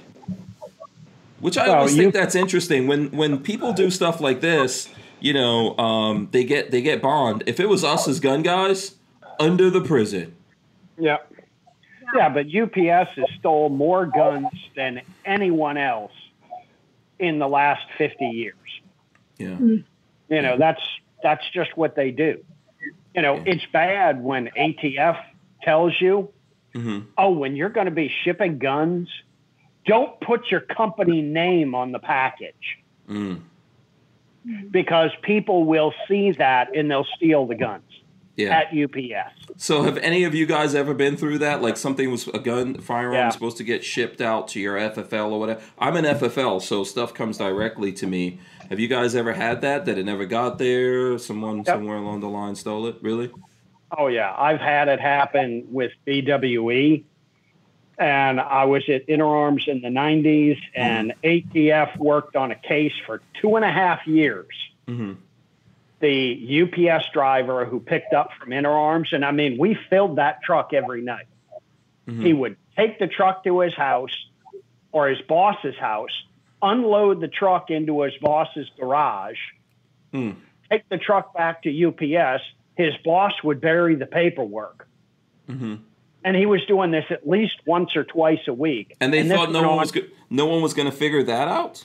No, this, well, now it's also before everything was computerized. Mm-hmm. This Right. is in the 19 mid 90s. Mm-hmm. Um, and ATF, brilliant ATF, investigated it for two and a half years before they had enough evidence. right. You know, when they finally busted the guy at Interarms, I'm like, he takes one truckload, you go over and shoot him in the head and be done with it. Yeah. What is the problem? Yeah. You know what the problem is, Rich? You're not Oi. running the world. That's what the problem. is. Yeah, well, if, if, if I was running the world, there wouldn't be. Uh, Rich is that old West. Justice. um, Holly, Oh, do your Holly is like, oh boy, not hey, even gonna comment on Holly's that like, one. who the hell is the psychopath you've got Uh, on the show? Yeah, with Holly's you? thinking, uh, you know, we disavow any knowledge. we don't know anything. we don't know anything about what's going on. It's too bad. Listen, these kids have ruined their life, but Yep. you know, they've ruined their life. And I, I don't know how they think in these current times you could do stuff like this and get away with it. Um, you know, that's that's actually not uh, easy, so easy anymore. Everything, every single thing's being tracked. But they don't in your states, but um, in Connecticut, if you we have a vehicle safe storage law, and it just reminds me of it. Sounds exactly the same track, but Mhm. um, we have a vehicle safe storage law, and if you leave your firearm in your vehicle and it's unattended, it has to be in a safe. Mhm. Um, if your firearm gets stolen out of your car, you lose your permit for life. You're done, Wow. son. Whoa. like- How's it? Like Okay. done. So when did this go into effect in Connecticut? I'm just curious. Uh, This is the vehicle safe storage. We got it last legislative session. So if it's a, like if I let's say I want to go to the post office, Mhm. but I can't go to the post office because that's federal property. you have So to I- leave your gun in the car. You have to leave it in the car. Well, Yeah. now you have to leave it in a safe. So if I didn't leave it in a safe and it gets stolen, it's on me. I'm not allowed to like, give up your permit, give up your guns. You are done. You're not getting it back. So if you put it in a safe in your car and it still gets stolen, then what? I think you're saying I haven't had we haven't seen that happen yet that I know of. So it's going to be interesting to see what happens. We see it every once in a while. I don't want to say that it's rampant. It's not a Mhm. rampant problem, but we do see it every once in a while that somebody, you know, I know somebody who um, went to the range, firearm was in a backpack, hmm left, forgot the backpack was in the back seat, went to bed, car gets broken into that night, firearm gets taken permit is gone forever. Not Mm-hmm. Wow. only the, it was his brother's gun, they both lost their permit. Wow. Um, the one who the regis- the gun was registered to, and the Hmm. person and his brother who he loaned the gun to. and the guy that stole the gun probably got, they probably let him right out of jail. slap on the wrist, right? So we actually CCDL when that bill was coming forward. So we have a very like we get it the legislative makeup, right? So Mhm. if you know that you've got a vast majority that are anti two A, you work to find ways that you can at least get an amendment in to make the bill better. So um, our the legislators on our side proposed a bill. Believe I swear to God, this is true story. Proposed a, an amendment to the bill that said, okay, fair enough. If the if this bill is going to pass and they're going to have to put their guns in a safe in the vehicle, can we at least make the penalty harsher on the thief Mhm. than the gun owner? Right. The amendment failed. I swear to God, the amendment failed. It is harsher on the gun owner in the state of Connecticut if your gun got stolen than on the thief who took it. Yeah. Well, It's- that, that tells you where their priorities are. Yeah. Yeah. That's where we are nowadays, man. That's where we are nowadays, right? Like they're releasing criminals. Did Connecticut let people out of jail over COVID 19? I know they were talking about it. I don't know if they actually did. There was a whole discussion. Actually, I was just reading in the news today. I think it was a um, ACLU was involved in a lawsuit, and they came to some agreement, but they didn't release prisoners. But I do believe that earlier on they did. But you know, you so much information out there. I know. Um, I know it was in discussion. Yeah, but there's a lot of places that did release prisoners, right? California definitely did. Um, I believe Florida released some people. You're releasing Florida. people, huh? Florida did. Yeah, Florida did. So you're releasing criminals, and then the law abiding citizens, you're looking for ways to lock them up Yeah. hmm and put them in prison. You know, then you release criminals, and there's people out there smashing things, burning everything up. Um, even the people. So I've got no problem with people protesting. I wish more gun guys protested. Fine, but the people that are that are rioting and destroying things, they're getting right out of prison. Yep. And my question about this whole protesting, rioting thing hmm what if we had a Second Amendment rally and we started firebombing places and throwing Molotov cocktails and bricks and everything else? We'd all be shot. Yeah, you'd be introduced to some black helicopters with uh, Yep. machine guns on them real fast. Yep. You know, um, it's I, I don't know. This is a weird kind of thing that's going on here. So you lose. So it, so it, and then you don't know if in the law if you said. So what if you just go like, hey, in my backpack there was a safe. I put it in a safe. I don't know what the criminal did. They took the safe. Yeah, you know, Yep. is that uh, is that a defense? I don't know. It'll be interesting to see. I'm yet to see a situation where it's played out that somebody had the safe and it got stolen. Um, and it's only for for the handguns. It's not the for long guns yet. Mhm. Um, I do anticipate that there will be a, bill for long guns, but I think it's harder for them to figure out how to tell somebody you have to have a safe if it's a long gun and in your Prius, you know. So Yeah. they're still working on a way to make that happen. Um, so as that plays out, I can keep you posted. But I'm yet to see a situation where somebody said it was in a safe and it still got stolen. Um, I would argue that it's more likely to get stolen out of now, mind you, there's no requirement that the safe be mounted to the vehicle in any way, shape, or form. So it doesn't have to be welded down. It doesn't have to be bolted in. So if you have like a little bulldog safe sitting on the front seat versus you had your gun and you threw your coat on top of it, which one's more likely to like trigger a smash and grab? Are they going to grab The safe. right? You know. Come on. Something valuable is right there. Right, exactly. So I'm almost like this makes no sense. Yeah. But, and know, you can't don't- those safes are not super secure. Come on. No, No. come on. Yeah. They throw them down on the ground once and they o- crack Yeah. right open. Th- That doesn't make any sense. So what? So in your home, if someone uh, breaks into your home and steals something, this doesn't apply, right? This is only in the car. Correct. That's, yeah, vehicle safe, safe storage. Yeah, we have, we have firearms safe storage.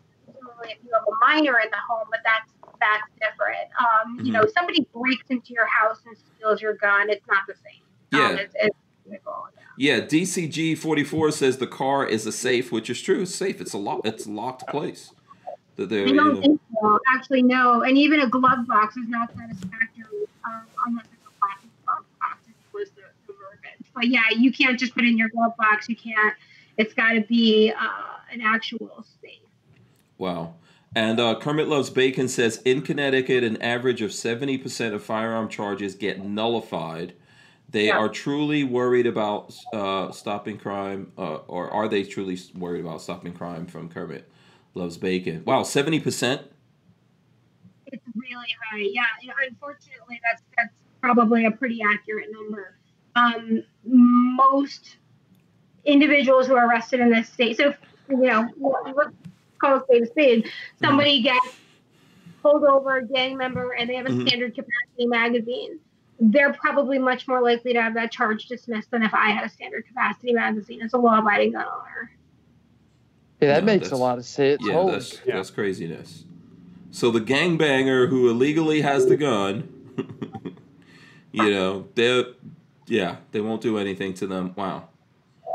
Um, and then I think Kermit Loves Bacon says police and security guards are exempt from storage laws in Connecticut. FYI. Oh, Yeah, of course. What's interesting about that uh, was it just a week and a half ago an officer had his firearm stolen from his vehicle um, Mhm. and the reason why they said that law enforcement didn't need to abide by this law is because they had precautions in place that would make it impossible for it to happen so Uh, um, hold on a second. Can we get in the time machine and go back to the point where it did happen? Yeah, law Yeah. enforcement has more guns stolen from them than citizens do. I know. Yeah. Wow. the thing is, and it's not anything about not supporting law enforcement, but it's to say that humans are humans. Mhm. And a target of a crime is a target of a crime. And it's, you know, and, and no one person should be on a pedestal above anybody else. Right. I- Exactly. I 100% agree with you. Um, as a matter of fact, we were going to have um, our friend JP of Blue Rifle Society come on, who he's a police officer in Connecticut. We were going to have him come on tonight, but apparently his wife would not let him out. He's not allowed. The wife put, okay, I'm just making fun of him. I think he's on vacation, and uh, he said he was going to do it, and then his wife was like, no, not on vacation. So and then he had his gun stolen. uh, I hope not. I hope not. But yeah, Conversation. I'd love to chat with him sometime on your show. That'd be great because there's a, Yeah. it's so interesting the dynamic between gun owners and law enforcement. And, and I, I, you know, uh, look up, you'll find that I've written for Law Enforcement Today, which is a big um, law enforcement media site. And, and I, I do very much, you know, I respect those that are willing to put their lives in the line of duty and in danger and all of that stuff. But I think what's really interesting and I, you know, sure hope I phrased this the right way, but but gun owners could be their greatest allies. But Mhm. when you constantly run into problems where the local police department isn't fingerprinting on time, or they're not issuing the documents that they should be doing, or they're making it harder for gun owners to, to, to do their thing, um, we really could have such a tremendous relationship if it wasn't for this sometimes this and this idea sometimes i think comes from our legislators where this class is put above this class right Mhm. we're all human we all have the same capacity to handle that firearm i mean i think you know that any any avid gun owner is spending more time at the range than your your average officer that's just qualifying you know given there's exceptions to to Mhm. everything but man, I would love to see the firearms community and the law enforcement community have more of a dialogue because there just isn't enough of it. Mhm. And it's not, you know, I think sometimes we're seen as like these Rambos. And then on the flip side, we kind of sometimes see them as like, you know, elitists. And it doesn't have to be that way. You know, if we could just say, you know, respect me as I respect you. Um, and I certainly, you know, um, I've been criti- criticized for being too pro law enforcement, um, but I definitely get it that that there's a lot of frustration out there from gun owners when they're treated as lesser than, um, and it shouldn't be that way. And it's our legislators that often set that up. Absolutely, I agree with that. I, I think um, it, he's been on in the past, and we've had some of those discussions. I would have. I, I think that's what Lola was trying to set up.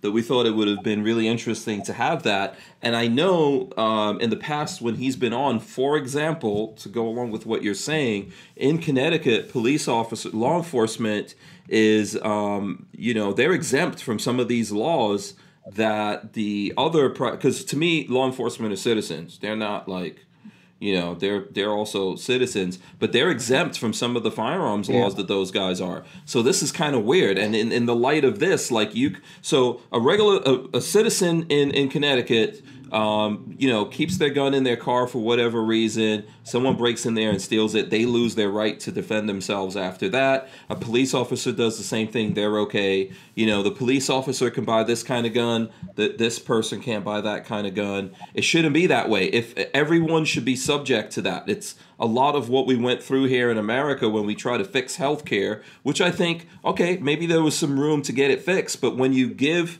when you force everyone to have to go under this thing except the politicians you know then you don't fix anything Yeah, Yeah. yeah. you Yeah. you treat the you treat the politicians and the police like royalty, while the rest of us are just peasants. That makes you know Yeah. that makes it. Yeah. yeah Puts a bad taste in your mouth. hmm Like, and he's got it. I, I know not to make Connecticut out to be as bad as well it really is, but Connecticut does not have sheriffs. So the rest of all y'all get to elect hmm some degree of law enforcement. We have no say whatsoever in our state regarding law enforcement. So I think what we're one of, I think there's only two states that don't have sheriffs, and we're one of them. Um, so we have. I think Rhode Island's the other state. I could be wrong. you you know it's bananas because we don't like if if you're not happy with something that's going on that is law enforcement related in your in your county or whatever it may be you can change that person. Um, here in connecticut so let's say for example um, we can talk for a minute about sanctuaries so with sanctuary cities um, a lot of other areas or other states their sheriff stepped in and said we're not going to enforce this Mhm. we have no such department that speaks for us. hmm So, in the state of Connecticut, if we were to have a sanctuary city, the governor can simply just put state troopers in our town and that's it. hmm No, there is no law enforcement that we have any say in how they represent us. And I think that makes it harder um, in the state of Connecticut. And if there's one thing that I think could come out of all of this, you know, uh, whatever side you're on with it, back the blue or the defund police, whatever, talk about having some representation in who is your law enforcement. And I think we need to bring the sheriff's department back. Yeah. Can you um do you are you aware of uh how Connecticut got rid of the sheriff's department? How did that happen? It was in the 90s, um, Mhm. from what I understand. It was long before my time. I was still watching Tiny Toons, but um, they made some bad decisions. And Mhm. um, back in the 90s, Connecticut got rid of their, their sheriff's department. So, again, you know, guys, this, we can be a precautionary tale for the rest of America. Like, if you've got some legislator that goes, hey, we could save money, we could defund police if we cut the sheriffs. Let me Mhm. tell you what it's like 30 years later when you haven't had a voice in law enforcement. Yeah, You know, abso- you look at- absolutely. Yeah. It's a police state, um, and it's not any knock on the on the really good officers that are on the on the beat. We have CCDL members who are officers, and I respect them tremendously because those are the officers that abide by the constitution. But when times do get tough, and, and the law-abiding citizens are ticked off that they don't have a voice, it's because Mhm. it's been decades that we haven't had a voice. Yeah, and and like you said already, you don't have that ability to fight back by putting up some, you know, putting up some barricades or whatever and saying this is a sanctuary. I know, like here in Florida, my particular county that I live in is a two-way sanctuary. You know, so I don't know about you guys. I think that's that is a good thing. At least we have that, like you said, that we could fall back on that if other things happen. At least we know Yeah. we're not in that fight on our own. Um, Holly, in the time that we have, we got about 15 minutes here. I'll be happy to take questions from people out there if they have it. But I'd like to ask you, you know, we're talking about a lot of the problems here with Connecticut. Um, can you give us some ideas of things that you would like to see that could maybe turn Connecticut around? Because it, it's a beautiful state. I like I, I, I like Connecticut actually, right? So how can we turn that around and, and make Connecticut great again, so to speak? What can we do to to do that? Answer is that the populace needs to be involved in the elections. It's that simple.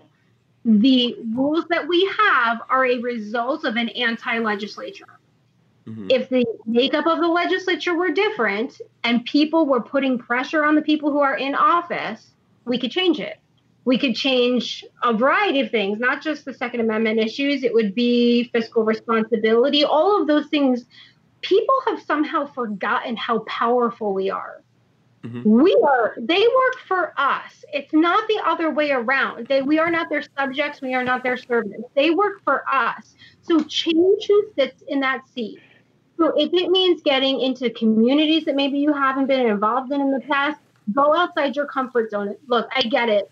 A couple years ago, uh, you know, I would be hard pressed to go knock on doors of people I don't know just go do it and make friends with the people that are doing it alongside you because they're the greatest people you're ever going to meet, but if you want to change the way that the state is going you have to be involved in the political process going to the polls and voting is not enough in a state like this going to the polls voting and changing 10 more votes with you that's how you get it done hmm Absolutely, that's a good point. What do you Yeah. guys think, uh, Richard, Dylan? What do you guys think? What, what do you say to that? Don't everyone think- speak all at one time. I think she's. I think that uh, you're exactly right. And Hank, I heard you say this a few weeks on the show. You know, this election, we hear every four years people say this is the most important election of our lifetime. But with with recent events, I mean, um, we have got to stack the courts in our favor because, uh, to me, that that that is the route that w- we've got to stack the courts in our favor because that's the only way some of these other states um, are really going to be able to um, get a lot of their rights back Mhm, um, just because of the makeup of the legislator. mhm. Yeah. Yeah, I think. Uh, go ahead, Richard. Did you want to add something here? Yeah, you know, we uh, one we got to get out and we got to vote, and we got to get you know the Activate. RINOs and the Democrats out, you know, and it's not only uh, the Supreme Court we need to get justices in; it's the local courts Mhm. we need to get justices, you know, pro Second Amendment justices in. Um, you know, I'd personally like to see bringing back tar and feathering, but you know, Mhm. if we can vote about that'll work too. Yeah, I think like Holly said, we need to not just take ourselves out there. We need to try to figure out how to get to wake up other people and activate other people um, in a state like Connecticut. So I've seen this, Holly. You could tell me if I'm wrong here. A lot of the people I know in Connecticut. So first of all, businesses uh, in the firearms industry, they're suffering. Okay, the Supreme Court is ignoring our plight and not taking up 2A cases, but the in the industry they're suffering. They're like laying off people, cutting back staff. The people who are there working overtime, they can't buy this thing. They're in a state that they're paying a lot of taxes. I know people as soon as they can retire, they're leaving Connecticut, right? So, so so the people in Connecticut, for example, but around the country that are there that you can't go anywhere, and even like we said in the beginning of this, where are you going to go? ultimately all these people are going to move to those places and mess them up. You have to stand up and fight and resist. You know, one of the things that you could do with this stuff is go, no, I, I don't care what laws you make, I'm not going to comply with them. Yeah. You know, but you have to stand up and fight back and resist this, and don't be complacent to what's going on here. These things they're they're basically ruining the country. It seems to me like, uh, and I'm not just trying to say people on the left. Uh, I'm incredibly disappointed in what's going on, even in the folks on the right who are supposed to be conservative. They're supposed to be patriots. They're supposed to believe in the Constitution. And I don't see them standing up. And when we're all in a situation where those guys are not standing up, then we have to stand up and we have to say no. If the Supreme Court says I'm not, we're not going to take up two A cases, we have to go. Okay, this is what you're making us do because you're Yep. not standing up for the Constitution. So we're we're gonna we're gonna resist. We're gonna push back, and we're gonna say no to that stuff. Yeah, I think you know, and that's where CCDL really is very involved in the election process. Mhm. If you come to us and say, "Look, I only have four hours to give this entire quarter. I know it's not a lot. We will make the best use of those four hours. Um, you know, we can we can get you in touch with candidates that you can make calls right from the app on your phone. You don't have to knock doors."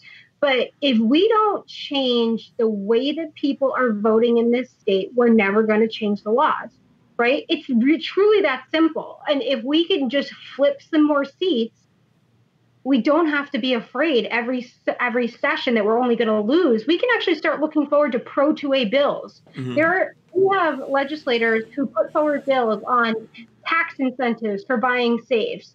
Um, we have legislators that have put forward, you know, all kinds of different ideas on how to make things better for gun owners. We can't carry a firearm in a state park right now, even if a bear attacks us. We can't have our firearm with us. We put forth all kinds of bills to start to try to give gun owners those rights back. But until we support the legislators that support us, Mhm. we're never going to gain any ground. So for the folks, and I get it, there's a lot of time that's spent, you know, on the computer or, or, or, or watching Netflix or whatever it is. Everybody's got 24 hours in their day.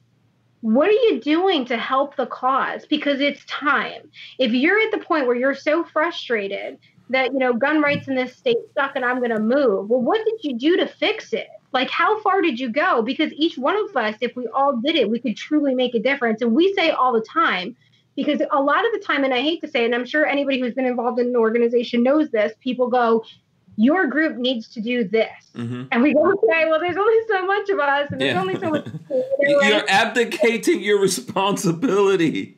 What do you, Right, right. you know? Like not you guys. You guys are obviously out there giving your life to this and fighting. And and look, it's great that people support financially. You actually have to get out there and fight. There's things that you can do, even if you can't leave your home. You could share stuff online. You could you could reach out to people online and help get them activated, or get those people contributing things, or find other people who can do things. We have to do something here. Um, to tell me this, Holly. So, in your dealings here, is the Republican Party supporting um, candidates that are pro uh, Second Amendment, pro Constitution? are. I mean, I Okay. We definitely have some Republicans in this state that don't vote with us, and that's where CCD, CCDL is nonpartisan, so we don't really care what party you come from. Mhm. That's why it's not enough to just look at the party and assume that they vote pro 2A, because in this state they certainly don't. Mhm. If you come to CCDL, we're going to tell you your legislator and whether they actually supported your gun bills, or if they didn't, whatever, you know, or if they were an anti. Okay, so you guys have some like Democrats, uh, blue dog Democrats then. We we have had Mhm. that we have had democrats that are in more rural districts that have voted Mhm. or abdicated from they've conveniently been unavailable Mhm. right so their Yeah. voting record doesn't show that they vote Mhm. one way or another they're conveniently unavailable Mhm.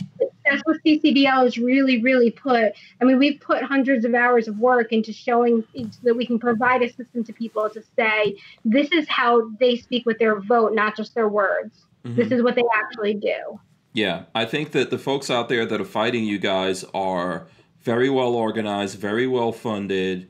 Um, you know, they've just got a real machine here going for it, and so we've got to decide, you know, what are we going to do here? Kermit Loves Bacon says, ask Holly about the outreach program in Connecticut. So, what's the outreach program?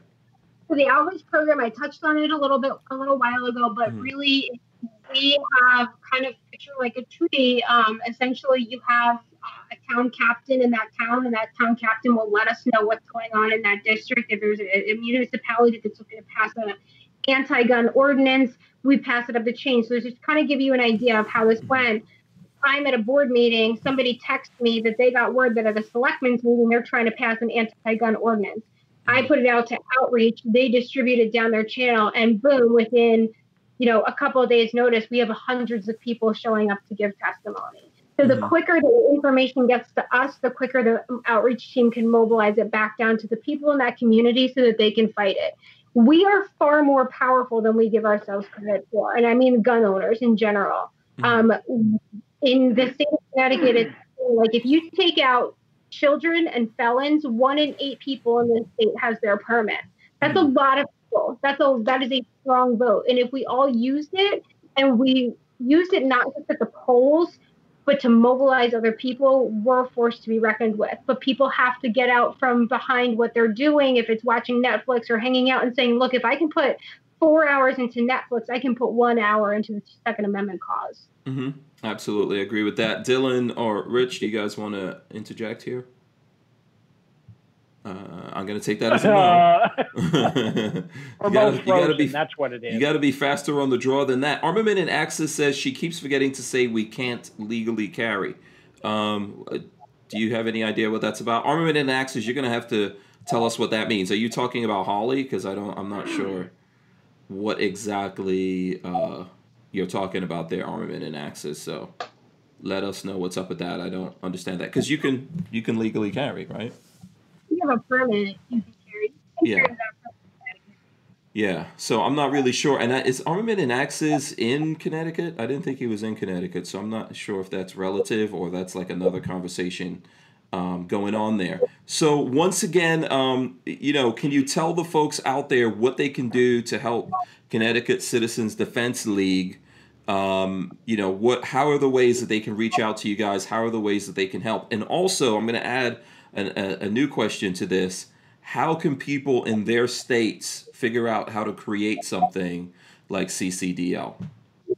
Yeah, so to reach us at ccdl.us is our website. I think you've already shared it with us at our Facebook page and our Facebook group. Email me, president at ccdl.us.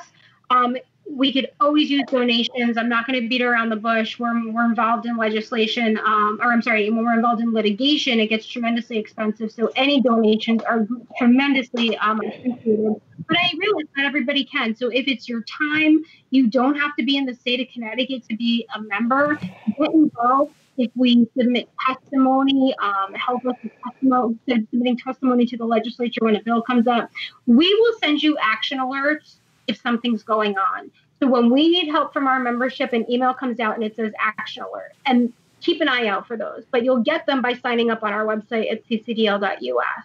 And then what was your last question again? Well, the other thing is for let's say the folks are out there and in their state there isn't something like CCDL. How do they figure out how to do that or start something like that so they can fight back in their state? Yeah, definitely. So, I mean, if you Google it, you're probably going to find the organization. Okay, so Virginia Citizens Defense League, Arizona Citizens Defense League. You know, there's a whole bunch of us out there. When we do talk, um, you know, I, I've kept in touch with uh, Philip when everything was going on down in Virginia, and uh, it's been it's it's interesting to share ideas. Um, really just go out and, and hit to the internet. And if you find that you can't find something, just email me and I'll find it for you, especially as a member of the DC Project. That's 50 women from 50 states. I literally have a network of like the most amazing women in America. Um, not trying to be biased, but they're absolutely phenomenal. So we have 50 women in 50 states. If you can't find your state level organization, email me. I'll find it and get it back. Get back Yeah, to you. absolutely. Yeah, uh, we're very proud of what you got, of what the DC project is doing, what you're doing, and uh, we're. I'm happy to have a, a woman from every single state come on here and represent, but people from any state, if you're trying to do something like this and uh, and you're trying to represent, you want to come on here and talk about it and, and see what we can do to help you out. Uh, armament and axes, I still don't know what you're talking about. So he says that he's in Ohio. Congratulations to you. You're in Ohio. I still don't know what you meant. So you're gonna have to like clarify that um, at some point here. Okay, so listen, let's do let's do this. We're at the nine o'clock hour. Um, I think this has been pretty great. We got a lot of information out of Holly, um, and we figured it, she she told us there how uh, you guys can keep in touch with her. Let's do this with uh, Rich. Rich, how can the folks keep up with you? You know, let's say they want to know like how, where your lawn is, so they can come up on your lawn. You know, Well, if you want to come up on my lawn, go. You look up Hank Strange, no, no, no, no, no, no. Don't do it. and you crash down his gate. no, don't crash down my gate. Uh, you can uh, go to my website bwefirearms.com. You, can, I'm also on. Okay, let me see if I can get this. hmm Instagram, Twitter, Facebook, YouTube, Vines. hmm What else is there? Uh, Parler, all of, the, I don't know if you're on Parler, yeah. Uh, uh, Gunstreamer, and they're all a variation of BWE firearms. You put in B- BWE firearms, and uh, my ugly puss show up. All right, all right, thanks. There you go. Um, so let's go to young Dylan. You got to uh, angle your camera down here a little bit so we can all see. Oh, there you go. All right, so Dylan, how can the folks keep in touch with you? Because uh, I'm guessing you still haven't come up with social media or anything like that. Yeah, That's right. And now and now I got other some of my other friends are on me to be on it now, so I'm being forced to be on it on Yeah. Instagram pretty soon. Right, yeah. Uh, so uh, anytime, uh, my name's DillSpec816 in the chat. If you hear me ever, uh, sometimes I comment. But um, if you ever want to call the store that I work at, everything can still carry in Louisville, Kentucky, uh, for any of your firearms or ammo needs. Um, please feel free to. I know there's a lot of places you can buy guns and ammo from, and um, you're always welcome to call me just to say hi if you want to. Um, I answer the phone a lot. Uh, our number is 502 657 8488.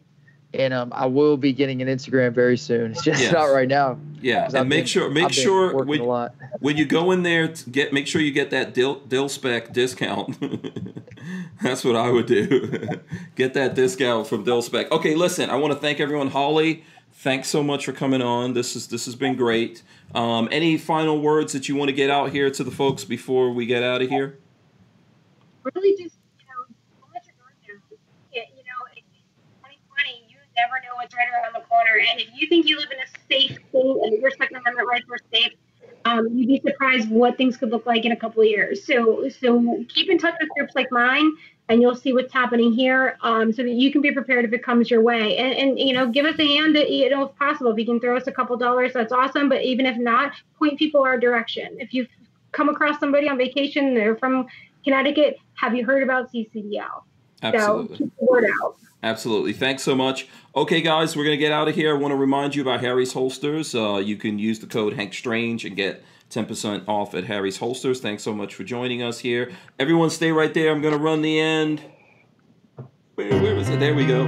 Make sure you guys subscribe to the channel, ring the bell so you can be notified every time we go live. We're going to rip the audio out from this and throw it up on iTunes and other places that you can get your. Uh, your audio podcasts. Thanks so much to our guests here, Holly Sullivan of CCDL for coming on, Rich from BWE Firearms, Dylan, Dillspec for coming on today. We had a great time. We will see you guys. We're out of here. Any fi- anyone else has any final words before I press the button? Anyone else? Anyone else? Support your gun channels on Patreon if you can, because YouTube is is doing everything they can to kick them off. Absolutely. Thank you very much. We're out of here. We'll see you guys. Thanks.